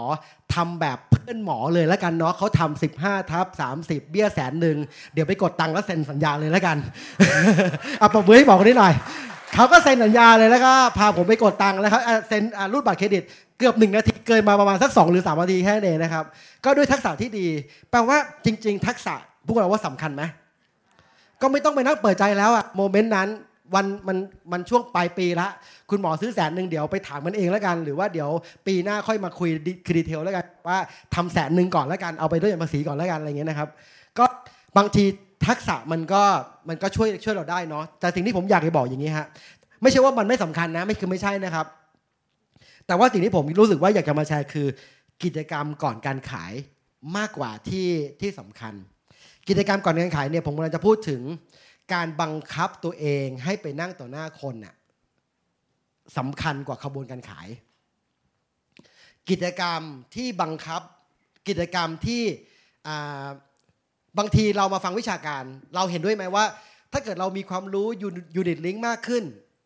อย่างทีมงานผมมาเรียนกับพี่แหม่มครับ กลับไปมีความรู้คือมากขึ้นโอ้โหขาย unit linked กระจายเลย แปลว่าความรู้ทำให้เขาอยากขายไหมครับพวกเรา บางทีไปเรียนกับพี่มดแดงสองวัน เรียนเรื่องของติดปีก ไปเรียนกลับมาโอ้โหเปลี่ยนเป็นคนละคนเลย เพราะมีความรู้มีความมั่นใจเรื่องไรเดอร์บางทีเรียนเรื่อง keyman โอ้โหมั่นใจโทรศัพท์หาเจ้าของกิจการทั้งทั้งที่เดิมทีแบบไม่กล้าคุยกับเจ้าของกิจการ พอมีความรู้ พอลงวิเคราะห์จริง ๆ มั่นใจจริง ๆ มีความรู้ แปลว่ากิจกรรมก่อนการขายคือกิจกรรมที่ทำให้ตัวเองรู้สึกมั่นใจ ทักษะต่างๆนานาที่ทำให้เรามั่นใจ มันทำให้เราอยากไปนั่งต่อหน้าลูกค้าอย่างเต็มตัวคือมากขึ้น เพราะฉะนั้นเนี่ย อันเนี้ยสำคัญกว่าขบวนการขายด้วยซ้ำไปคือองค์ความรู้อะครับองค์ความรู้ที่ที่มีมากมายเหลือเกินนะครับในในในบริษัทเราเนี่ยสำคัญมาก ผมผมแบ่งเรื่องนี้ออกเป็นอย่างนี้แล้วกัน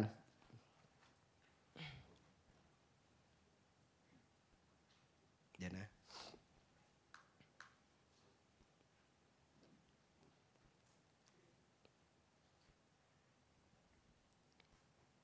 โอเค ผมแบ่งกิจกรรมของการขายออกเป็น 3 เรื่องใหญ่ ๆ ที่ที่เอามาแชร์ให้กับทุกคนฟังในห้องนี้ครับก็คือเรื่องที่ 1 คือการจัดสรรเวลา การจัดสรรเวลานะครับ เรื่องที่ 2 ก็คือความเข้าใจในการบริการนะครับ แล้วก็เรื่องสุดท้ายก็คือ attitude หรือว่าทัศนคตินะครับ ต่อการทำงานนี้นะครับ เราเราลองมาดูที่เรื่องแรกกันนะครับ เรื่องแรกกันที่ที่อยากติดกระดุมเม็ดแรกกับพวกเราก็คือว่า อันเนี้ยผมเชื่อว่าหลายคนในห้องนี้เคยเรียน คนที่ประสบความสำเร็จเนี่ยเอาเวลาส่วนใหญ่อยู่ในงานแบบไหนครับ ระหว่างงานสำคัญที่ไม่เร่งด่วน กับงานสำคัญที่เร่งด่วน คนประสบความสำเร็จ เอาเวลาส่วนใหญ่อยู่ในงานแบบไหนครับ ถ้าเกิดสองงานนั้นเป็นงานสำคัญทั้งสิ้นเลย มันมีงานสำคัญที่ไม่เร่งด่วน กับงานสำคัญที่เร่งด่วน คนประสบความสำเร็จอยู่ในงานแบบไหนมากกันฮะ ข้อแรกงานสำคัญไม่เร่งด่วน ผมเชื่อว่าพวกเราอาจจะเคยผ่านหูผ่านตามาหรือเข้าใจคือเรื่องนี้อยู่แล้วนะครับ แต่ถ้าเกิดมามองในธุรกิจเรา ผมเห็นด้วยเลย เพราะว่าเราลองมาดูนะครับ คนประสบความสำเร็จเอาเวลา 8-90%ของเขาอยู่ในงานสำคัญไม่เร่งด่วนสำคัญไม่เร่งด่วนนะครับแล้วก็เอาเวลาน้อยๆของเขาเนี่ยอยู่ในงานสำคัญที่เร่งด่วน แต่ถ้าเกิดวันนี้เราเอาเวลาทั้งหมดอยู่ในงานสำคัญที่เร่งด่วน เราอาจจะไม่ใช่คนที่ประสบความสำเร็จระยะยาวนะครับ เราลองมาดูว่าถ้าเกิดมาโฟกัสเฉพาะในงานของเราเนี่ยเราลองมาดูว่าในงานของเราเนี่ยงานอะไรบ้างที่ที่น่าจะถูกเรียกว่าเป็นงานสำคัญไม่เร่งด่วน งานสำคัญที่เร่งด่วน อย่างอย่างเช่น ถ้าถ้าถ้าพูดง่ายๆเลย อย่างงานงานขายเนี่ยงานขายเนี่ยถือว่าเป็นงานสำคัญเร่งด่วน งานขายงานที่จะต้องได้ยอดเนี่ยถือว่าสำคัญคือเร่งด่วน แต่ถ้าเกิดวันนี้เราตัดเรื่องการขายไป เราไม่โฟกัสงานสำคัญที่เร่งด่วน เราตัดเราเอาแต่เรื่องของการ service เลย เรื่องการ service ทำง่ายแต่ไม่ได้เงินเนาะพวกเราว่าจริงไหมทำง่ายแต่ไม่ได้เงิน งานที่ต้องขนกรมธรรม์ทั้งครอบครัวเข้ามาสรุป ใช้เวลาไหมครับ ใช้เวลามากเลยนะครับ ใช้เวลาแล้วก็ดูแล้วไม่มีอนาคตดูแล้วไม่ค่อยได้เงินเท่าไหร่ เราต้องมาทำความเข้าใจกับกรมธรรม์ของครอบครัวเขามาเรียงให้เขาดูเรียงปีเล่มไหนทำปีไหนทำให้เขาวิเคราะห์เขาว่าเขาทำเพราะอะไรนู่นนี่นั่นทำ ดีเลยเพื่อที่จะเอากลับไปวิเคราะห์ดูว่าตลอด 10 กว่าปีที่ผ่านมาเขาซื้อมาแล้วเป็นยังไงบ้างนู่นนี่นั่น อย่างดีให้เขาได้เข้าใจ แต่ขบวนการนั้น พวกเราเคยทำอยู่เคยอยู่แล้วเนาะมันทำให้ลูกค้ารู้สึกดีไหมครับ พวกเราว่า ลูกค้า 99%ของผมเนี่ยรู้สึกรู้สึกดีและขอบคุณนะ ที่เราทำให้เขา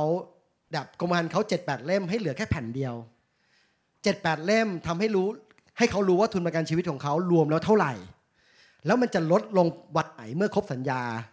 ประกันสุขภาพของเขาคอนแทคถึงอายุตลอดชีพ ถึงอายุ 80 หรือเป็นยังไงบ้าง เพียงพอต่อโรงพยาบาลที่เขาต้องใช้ในปัจจุบันหรือเปล่า คือเราวิเคราะห์แบบละเอียดมากอะเชื่อไหมว่าการถูกกระทำมันทำให้ลูกค้ารู้สึกดี เพราะเขาเองชำนาญในธุรกิจของเขา ไม่มีใครมานั่งวิเคราะห์แบบรวบรวมอย่างเงี้ยให้เขาอะเขารู้สึกดี การทำงานบริการแบบเนี้ย มันกลับทำให้เขารู้สึกว่า แล้วถ้าเขาอยากจะปรึกษาเนี่ยเขาอยากจะปรึกษาเราสำหรับผมนะครับ มันคืองานสำคัญที่ไม่เร่งด่วน แล้วทำให้เกิดการขายได้อย่างง่ายได้นะครับ ถ้าเกิดมาพูดถึงงานสำคัญที่เร่งด่วนเนี่ยไม่ไม่ว่าจะเป็นอยู่ดีๆ ก็เข้าโรงพยาบาล ด้วยเส้นเลือดในสมองแตก อันนี้คืองานสำคัญที่เร่งด่วน คนคนนี้อาจจะไม่เคยดูแลตัวเอง ไม่เคยออกกำลังกาย อะไรประมาณนี้นะครับ ก็เผชิญกับงานสำคัญที่เร่งด่วน คนที่ต้องทำทุกอย่างด้วยความรีบร้อนในทุก ๆ เรื่องเลย ไม่ว่าจะต้องจ่ายค่าไฟวันสุดท้าย จ่ายค่าเทอมลูกวันสุดท้าย จ่ายค่าประกันวันสุดท้ายอะไรอย่างเงี้ยทำงานด้วยความเร่งร้อนในทุก ๆ เรื่องทั้งๆที่ เราสามารถจัดการมันได้ โดยที่ไม่จำเป็นต้องไปถึงวันสุดท้ายนะครับ อ่านหนังสือก่อนสอบหนึ่งคืนอย่างเงี้ยนะครับ งานสำคัญที่เร่งด่วน หรือปิดยอดช่วง มิถุนาหรือว่าพฤษภาอย่างเงี้ยประมาณนี้หรือว่าเดือนธันวานะครับ งานสำคัญที่เร่งด่วนเนี่ยจะเต็มไปด้วยความเครียดความกดดัน แล้วก็แน่นอนครับสุดท้ายก็จะไม่ค่อยเป็นไปตามเป้าหมายที่ที่ตั้งใจไว้มากนักนะครับ อาจจะได้แต่ว่าแบบเหนื่อยมาก แล้วก็เราจะรู้สึกไม่ดีนักกับงานที่เราทำเลยนะครับ เพราะเราอยู่ในงานสำคัญที่ไม่เร่งด่วนตลอดเวลา แต่ถ้าเกิดเราทำงานแบบแบบเป็นงานสำคัญที่ไม่เร่งด่วนนะครับ อย่างเช่นงานพวกนี้ครับ งานสรุปกรมธรรม์งานบริการ งานที่ไปออกไปสร้างตลาด ไปสร้างความสัมพันธ์ ไปบอกว่าเราสามารถทำเรื่องอะไรให้เขาได้คือได้บ้างนะครับ ช่วยเขาทำเคลม ไม่ว่าลูกค้าจะใช่ลูกค้าเราหรือไม่ใช่ก็ตาม เรามีโอกาสทำให้เขาได้รับการเคลมอย่างถูกต้องเหมาะสมไฟแทนเขาเยี่ยมลูกค้าตอนไม่สบาย เก็บเบี้ยปีต่อด้วยตัวเอง พร้อมกับทบทวนกรมธรรม์เก่าให้เขานะครับ วางแผนงานประจำปี แบบเนี้ยวางแผนงานประจำปี วางแผนงานประจำเดือน วางแผนงานประจำสัปดาห์ หรือแม้แต่วางแผนงานประจำวันล้วนแล้วแต่เป็นงานสำคัญที่ไม่เร่งด่วนทั้งสิ้นเลย มันทำให้งานในแต่ละวันมีประสิทธิภาพนะครับ ออกกำลังกายสม่ำเสมอนะครับตรวจสุขภาพประจำปี ท่องเที่ยวประจำไตรมาสแบบวางแผนไว้เรียบร้อยแล้ว พักผ่อนด้วยจะได้มีจะได้ชาร์จแบตด้วยนะครับ มีวันหยุดอยู่กับครอบครัวชาร์จแบตมีแรงบันดาลใจ เพราะว่าทำงานทั้งสัปดาห์ไม่ได้อยู่กับครอบครัวเลย เราเองก็จะรู้สึกไม่ดีเนาะสำหรับผมคือถือว่าเป็นงานสำคัญครับที่ไม่เร่งด่วน แล้วก็ถ้าเราทำงานพวกเนี้ยโดยการจัดสรรเวลาอย่างอย่างลงตัวเนี่ยล้วนแล้วแต่จะเป็นตัวที่ส่งผลที่ทำให้เราทำงานงานของเราได้อย่างมีประสิทธิภาพนะครับ ลองเอาตัวเองอยู่ในงานพวกนี้เยอะ ๆ เอาตัวเองอยู่ในงานบริการเยอะ ๆ เอาตัวเองอยู่ในงานอาอาจจะไม่ได้เงิน แต่ถ้าเกิดเราบังคับตัวเองให้ทำเยอะๆ เดี๋ยวแนวโน้มมันมาเอง เชื่อเรื่องนี้ไหมครับ เชื่อไหมครับ ส่วนใหญ่ทำอยู่แหละ อยู่ในงานพวกนี้แหละ แต่ปริมาณน้อยไง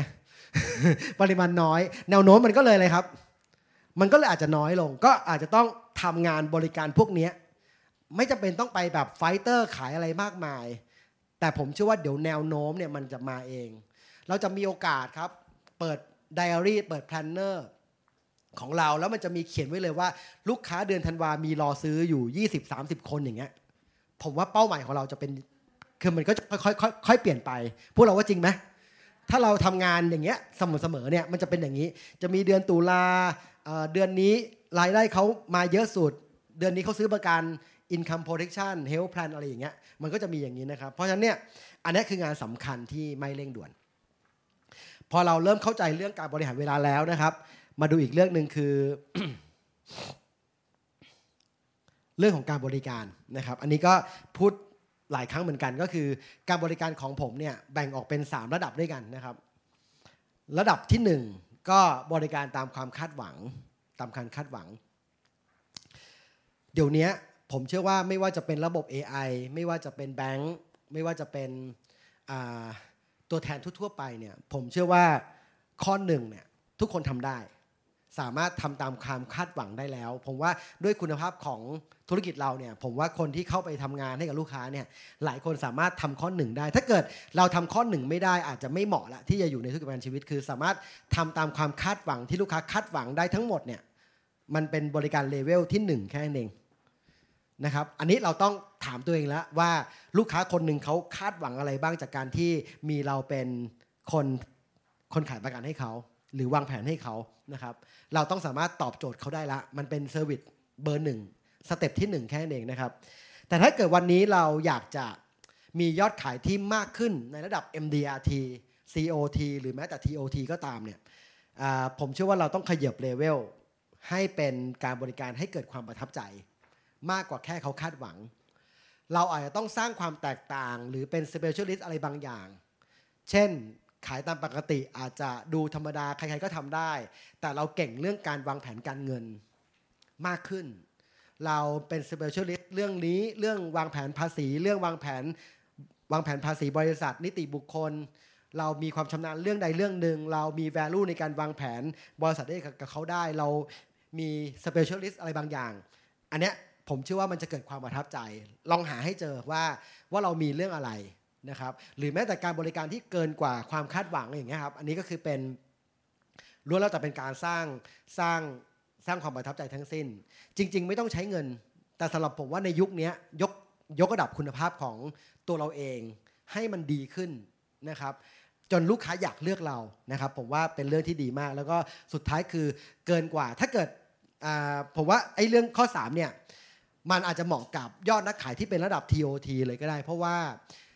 ยอดยอดขายที่มันมีเบี้ยประกันแบบเกินกว่าเหตุผลเนี่ยมันมักจะเกิดจากการบริการที่ที่ไปสู่อารมณ์อิโมชันของลูกค้าจนลูกค้ารู้สึกอยากซื้อมากกว่าที่เขาจำเป็นนะครับ อันนี้ก็มันเกิดจากการที่ทำให้ลูกค้ารู้สึกประทับใจแบบมากกว่าปกติ รู้สึกทึ่งไปเลยนะครับ ถ้าเกิดเราอยากจะเป็นยอดนัก ยอดขายเลเวลนั้นนะครับก็ก็อาจจะต้องสร้างการบริการที่มันเกิดความประทับใจนะครับบริการแบบสุดๆอีกอีกรูปแบบหนึ่งไปนะครับ อันนี้ก็เป็นบริการที่ผมว่าเป็นการพัฒนาให้มันสามารถขายได้อย่างอย่างมีประสิทธิภาพนะครับ เอาละนี่คือบริการนะครับ อีกเรื่องหนึ่งที่ท็อปอยากจะเอามาแชร์คือเรื่องของสถิติตัวนี้ฮะ ผมจำคำหนึ่งที่หัวหน้าเคยบอกผมตอนที่ผมเข้ามาเป็นตัวแทนใหม่ มีคำพูดหนึ่งที่หัวหน้าพูดกับท็อปเลยนะครับว่า แค่ขยันท็อปก็มีโอกาสประสบความสำเร็จในธุรกิจประกันชีวิตแล้ว ตอนนั้นผมเชื่อหัวหน้าแล้วก็แล้วผมก็เชื่อว่าอันนี้คือเรื่องจริงนะครับแล้วผมก็เป็นคนแบบแบบนั้นพอดีเลยคือ ขยันขยันพอสมควรนะครับ ขยันเนี่ยหัวหน้าพูดต่อว่าสถิติของงานขายประกันคือ 10 ต่อ1ท็อป ถ้าพบคน 10 คนเนี่ยท็อปจะขายได้ 1 คน จากประสบการณ์ก็เป็นเรื่องจริงอีกนะครับแต่ไม่ใช่พบ 10 แล้วขายได้ 1 อย่างที่พวกเราเคยรู้กัน ก็ต้องพบคนปริมาณที่มากพอเช่น พบร้อยจะขายได้ 10 คน แต่จากสิ่งที่หัวหน้าบอกในวันนั้น แล้วเราก็พยายามยกระดับตัวเองมาเรื่อยๆ เรียนรู้พัฒนาตัวเองขยันนะครับสติผมดีกว่า 10ต่อหนึ่งเชื่อว่าในห้องนี้หลายคนก็เป็นแบบนั้น นะครับดีและพัฒนาไปเรื่อยๆเลยครับไม่ว่าจะเป็นกลายเป็น 5 ต่อหนึ่ง3ตอหนึ่งจนมีอยู่ช่วงเวลาหนึ่งที่ผมทำงานมาเป็น 10 ปี แล้วผมกล้าบอกว่าสถิติของผมนี่คือ 1 ต่อหนึ่งแต่ห้ามมาบอกว่าเป็นเวลา 3 เดือนนะคือคือคือคือหมายความว่า ขอให้ 1 ต่อหนึ่งเนี่ยแต่ต้องเทคเวลาเป็น 5 ปี 10 ปีนะเขาจะกลับมาเป็นลูกค้าเราอย่างแน่นอน พวกเราเชื่อเรื่องนี้ไหม ตราบใดที่เรายังต่อเนื่องตราบใดที่เรายังยืนหยัดตราบใดที่เรายังพัฒนาตัวเอง ไม่มีคือสถิติสิบตอนหนึ่งอาจจะถูกกำหนดว่าภายในเดือนหนึ่งภายในปีหนึ่งโอเค ผมว่ามันถูกต้อง แต่เมื่อไหร่ก็ตามที่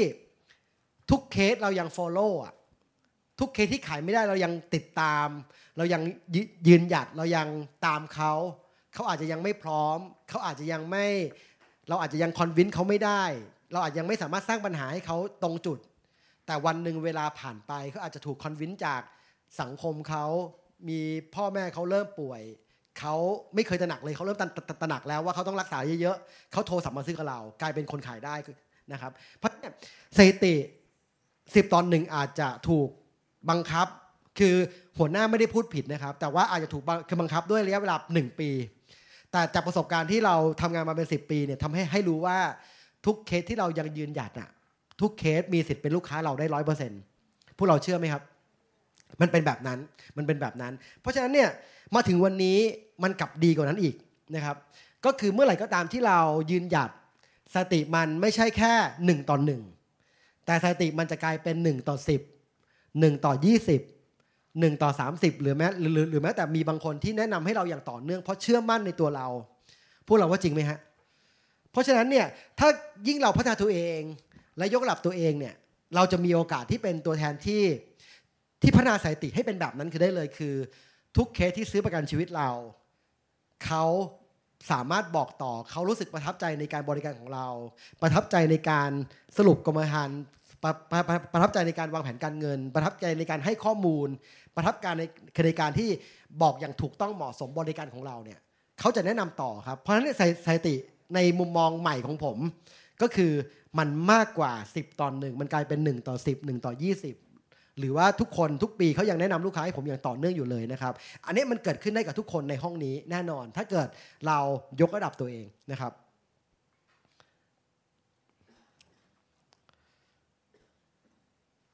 มาดูอีก อะ เดี๋ยวผม เอาไอเดียมาฝากนิดนึงดีกว่าครับ เวลาเหลือ 15นาที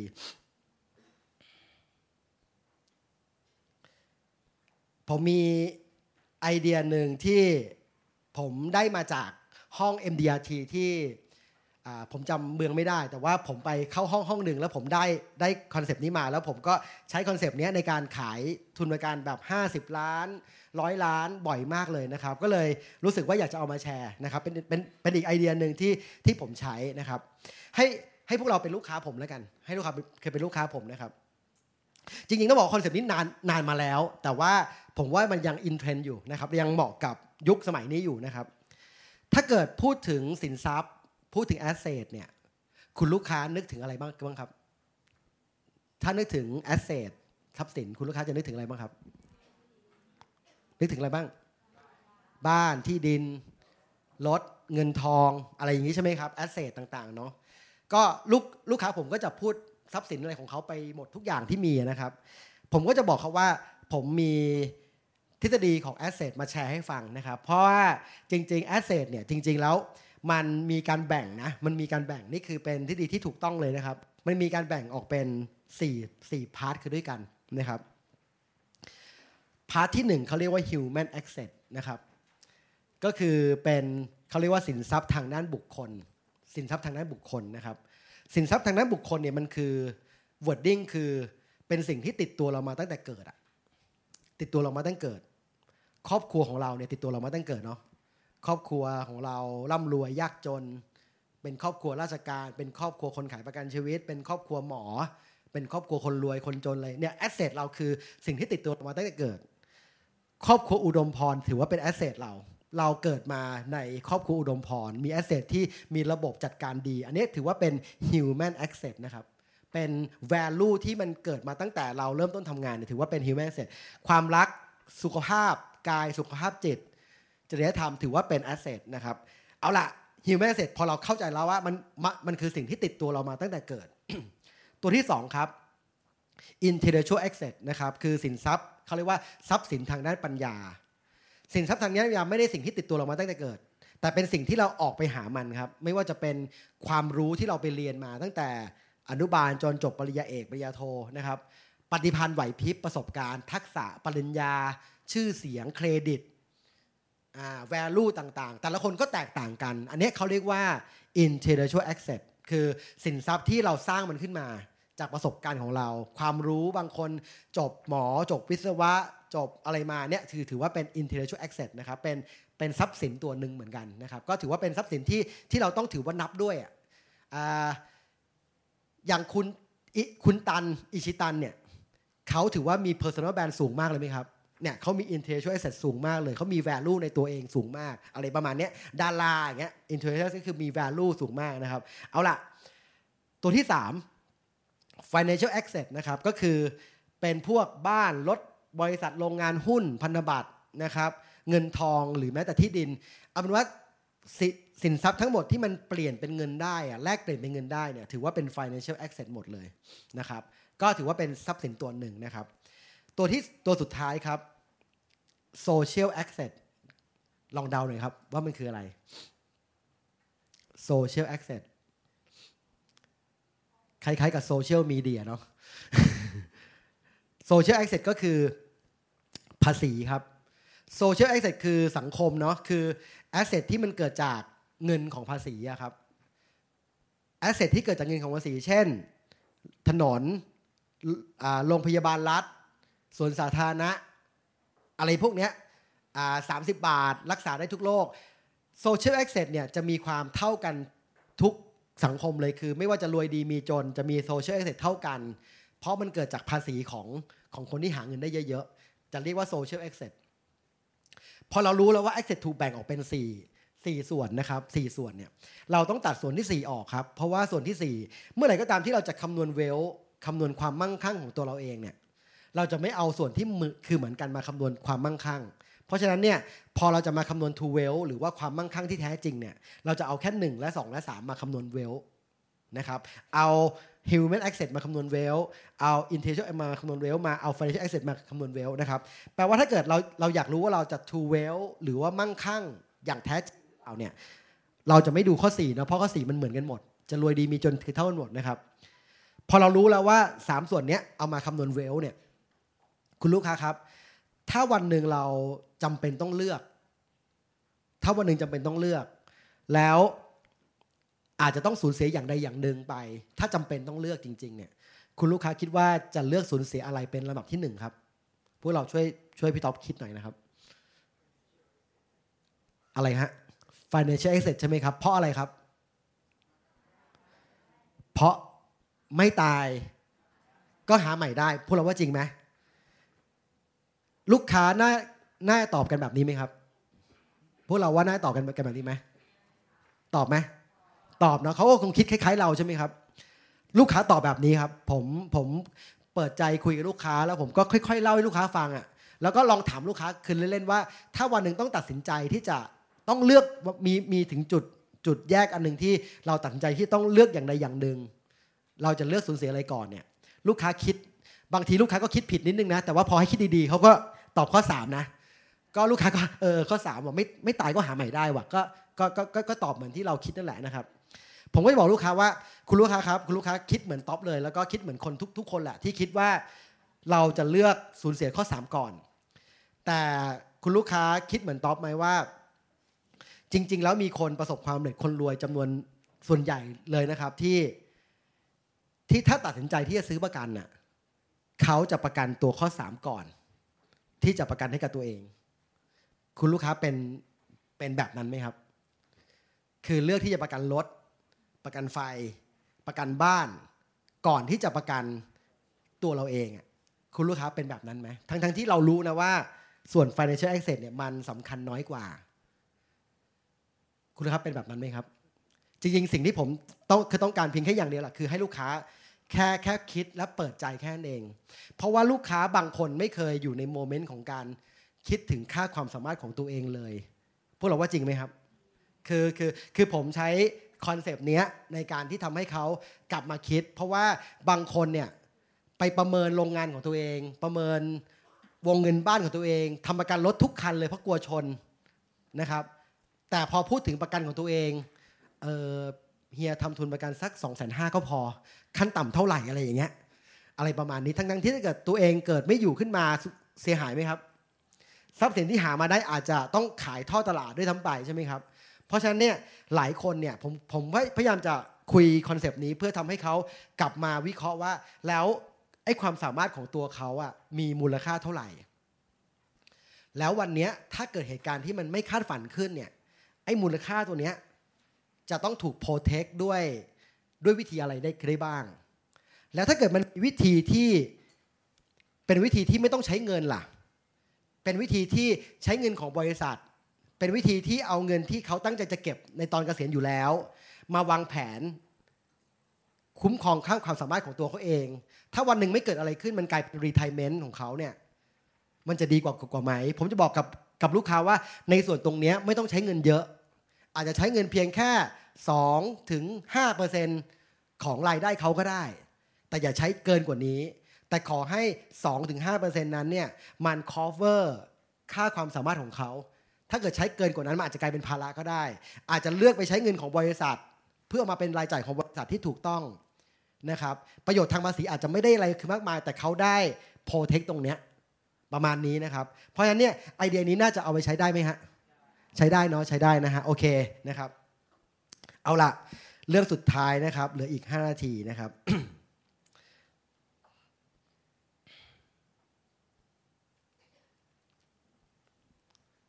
เอาละเรื่องสุดท้ายของวันนี้นะครับ ผมอยากจะแบ่งปันคือเรื่องนี้ว่าคนที่สำเร็จกับคนที่ล้มเหลวอะครับ แตกต่างกันยังไงนะครับ ระหว่างผู้ชนะกับผู้แพ้ แล้วก็ผู้กล้าแล้วก็คนที่กลัวเนี่ยนะครับ อะไรเป็นตัวแบ่ง พวกเราว่าระหว่างสองฝั่งนี้ คนสำเร็จกับคนล้มเหลว ผู้ชนะกับผู้แพ้ ในมุมมองของผมนะครับ ผมคิดว่าความเชื่อเป็นตัวแบ่ง ความเชื่อ ถ้าวันนี้เราเชื่ออย่างสุดหัวใจว่าเราก็เป็นคนหนึ่งที่เป็น MDRT ได้เนี่ยเราก็จะเป็น MD ได้ แต่ไอ้ความเชื่อนั้นเนี่ยมันดูแล้วเป็นเป็นนามธรรมเนาะเป็นนามธรรม แล้วบางทีมันก็วัดลำบาก ผมพยายามจะไปอธิบายให้กับให้ให้กับพวกเราฟังฟังด้วยภาพนี้แล้วกันนะครับ ด้วยภาพนี้ให้พวกเราฟังฟังแล้วกันนะครับ อาจจะดูไม่เข้าสมบูรณ์เท่าไหร่ อันนี้เป็นภาพภูเขาน้ำแข็งนะครับอาอาจจะเคยเห็นภาพนี้ผ่านช่องทางโซเชียลมีเดียที่มีคนแชร์กันอะไรก็ตามนะครับ แต่ผมเอากลับมาเล่าอีกทีหนึ่งนิดหนึ่งนะครับ เพื่อให้เห็นภาพมากขึ้นเกี่ยวกับความเชื่อ ไอ้ภูเขาน้ำแข็งที่มันโผล่ขึ้นมาบนผิวน้ำที่เราเห็นเห็นกัน แล้วก็หลายคนต้องนั่งเรือไปดูความสวยงามของมันเนี่ย มีคนบอกว่าสิ่งที่เราเห็นนะครับ ด้านล่างมันเนี่ย ใหญ่โตมโหฬารแล้วก็มีความใหญ่ประมาณ 90%ของสิ่งที่มันโผล่มา พวกเราเคยเคยได้ยินคือเรื่องนี้ใช่ไหมครับ เคยได้ยินเนาะประมาณนี้เนาะอ่ามันคล้ายๆกับความสำเร็จนะครับ ที่เราเห็นอ่าอย่างยกตัวอย่าง ผมก็ได้หรือว่าคนที่เป็น of the year ก็ได้นะครับผมเชื่อว่าสิ่งที่เราเห็นความสำเร็จของคนที่อาจจะเป็น role model เราอยู่ตอนเนี้ย role คือคือ role model แล้วกันที่เราเห็นอยู่ตอนนี้ที่เป็นคนที่เราชื่นชอบอยู่เนี่ยเขาบอกว่าเราจะเห็นเพียงแค่สิบของเขาแค่นั้นเองไอ้เก้าสิบเปอร์เซ็นต์เนี่ยเราเห็นยากมาก แล้วก็เขาไม่ได้ถูกถ่ายทอดผ่าน Facebook ผ่านช่วงเวลาชั่วโมงครึ่งที่เขามาแชร์วิชาการให้เราอ่าเราเห็นแค่สิบเปอร์เซ็นต์แค่นั้นเองนะครับ ถ้าเกิดแบ่งเนี่ยเราจะเห็นแค่ภาพความสำเร็จ ที่เขาเอามาโชว์ เอามาบอกเล่าให้ฟังนะครับ เราจะเห็น activity ของเขา วันนี้ผมพยายามเล่า activity ของผมให้กับพวกเราฟังเนาะว่าผมตัดสินใจ ว่าผมทำงาน ว่าผมตั้งใจว่าผมขยันเนี่ยเราจะเห็น activity ของของผมนะครับเนี่ยเราจะเห็นแค่สิบเปอร์เซ็นต์ไอ้เก้าสิบเปอร์เซ็นต์ที่เราไม่ได้เห็นเนี่ยมันคืออะไรบ้างนะครับเขาบอกว่า90%ที่ไม่เห็นเนี่ยผมพยายามจะเอามาให้พวกเราดูคือ แรงบันดาลใจและเป้าหมาย แรงบันดาลใจและเป้าหมาย ถ้าเกิดผมไม่ได้บอกพวกเราหรือว่าพวกเราไม่ได้ใกล้ชิดผมแบบมาก ๆ เราอาจจะผมอาจจะไม่ได้มีโมเมนต์ที่จะมาบอกว่า ตอนนี้ผมกำลังทำงานเพื่อใครอยู่ ผมกำลังทำงานเพื่อใคร ผมอาจทำงานเพื่อ ถ้าเกิดตอนเริ่มต้น ผมบอกเลยว่า ผมบอกตรงนี้เลยก็ได้ ผมทำงานเพื่อพ่อแม่ ผมรู้สึกว่าผมอยากให้พ่อแม่ผมภูมิใจ ผมรู้สึกโคตรดีเลย ถ้าเกิดแม่ผมไปเมาส์กับเพื่อนๆว่าลูกชายประสบความสำเร็จอะไรอย่างเงี้ยผมรู้สึกแบบรู้สึกดีมาก รู้สึกดีมากๆ ผมมีแรงบันดาลใจคือ คืออยากให้พ่อแม่เห็นความสำเร็จของลูกชายอะผมรู้สึกอย่างนั้น ผมรู้สึกว่าผมอยากให้แม่ผมภูมิใจนั่นคือแรงบันดาลใจที่มันมันชัดเจนมากแล้วก็อยู่ในหัวใจผมนี่คือแรงบันดาลใจผมและเป้าหมายของผมเลย ทุกวันที่ผมล้มเหลวผมล้มไม่ได้เพราะผมรู้สึกว่าผมต้องไปถึงจุดที่ รับรางวัล แล้วก็แม่ผมต้องอยู่ในงานเลี้ยง แล้วก็พ่อแม่ภาคภูมิใจ นี่คือแรงบันดาลใจ มากกว่านั้น ซึ่งซึ่งบางทีเราเราอาจจะไม่มีโอกาสได้พูดคุยกันใกล้ชิดคือแบบนั้น แต่ผมอยากบอกว่านั่นแหะคือสิ่งที่พวกเรามองไม่ได้เห็นเลย แต่พวกเรามีนะครับ แต่พวกเรามีของของตัวเองนะ ลองหาให้เจอว่าเรามีอะไรนะครับ แต่ที่มากกว่านั้นก็คือว่าภาพครับ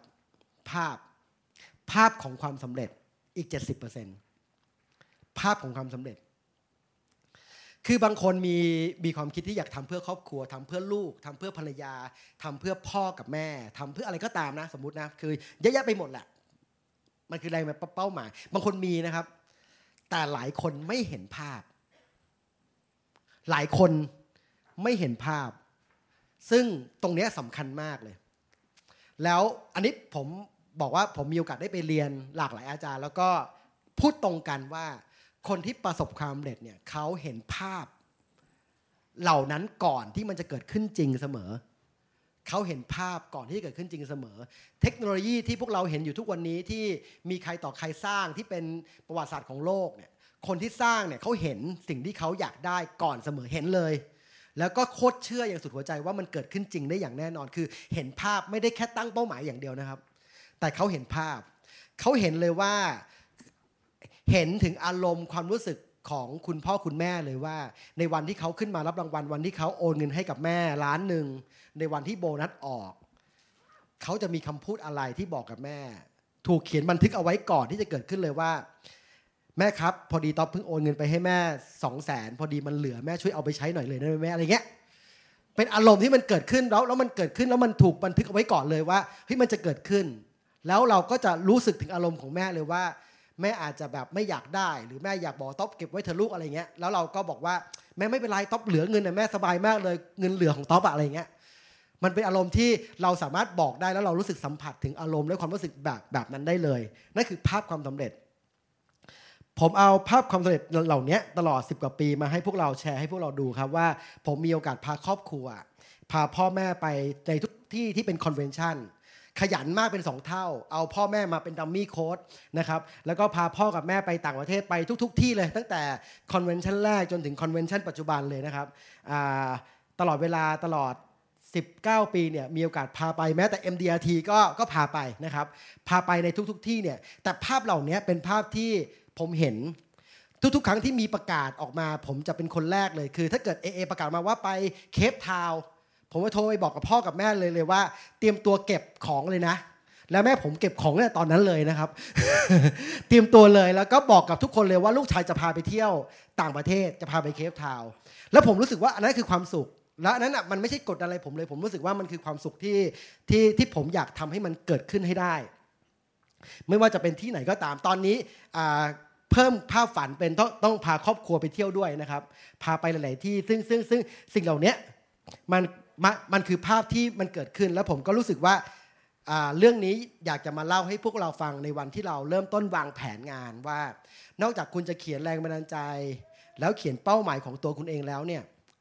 ให้คุณลองจินตนาการวันที่ 7 มกราสองห้าหกสี่ใช่ไหมครับ วันนี้คือวันอะไรครับ 7 มกราสองห้าหกสี่วันอะไรฮะวันที่หลาย ๆ คนเรียกว่า AA แห่งชาติใช่ไหมวันที่โบนัสออก ถ้าคุณติด MDRT ผมเชื่อว่าก็เฉียดเฉียดล้านแหละวันนั้นอะพวกพวกพวกเราว่าจริงไหมติด MDRT ก็มีโบนัสมีรายได้ออกมาเฉียดเฉียดล้านอะหนึ่งล้านบาทอาจจะโอนเงินครึ่งหนึ่งให้กับคนที่เรารัก แบบที่ไม่ต้องสนใจอะไรมากมาย เราอาจจะมีช่วงเวลาบางช่วงเวลาที่ใช้เงินอย่างสิ้นคิดนิดนึงอะไรอย่างเงี้ยนะครับแบบไม่ต้องคิดอะไรมากนิดนึงเลยนะครับ ก็ผมว่าสิ่งเหล่านี้ผมว่าเรา เราต้องจินตนาการให้มันเกิดขึ้นให้ได้ แล้วก็ผมเชื่อว่ามันจะเป็นแล้วจะทำให้พวกเราไปมี action plan ที่ส่งผลให้เราทำงานอย่างมีความสุข แล้วก็ประสบความสำเร็จนะครับ แล้วก็ผมคงมีโอกาสได้ยินข่าวดีในวันที่ 7 2วันที่ 7 มกราคม2564 นะครับ ที่ทุกคนประสบความสำเร็จตามเป้าหมายที่ตั้งใจนะครับ พบกันที่ความสำเร็จนะครับ เราพบกันครับ ขอบคุณครับ ขอบคุณครับ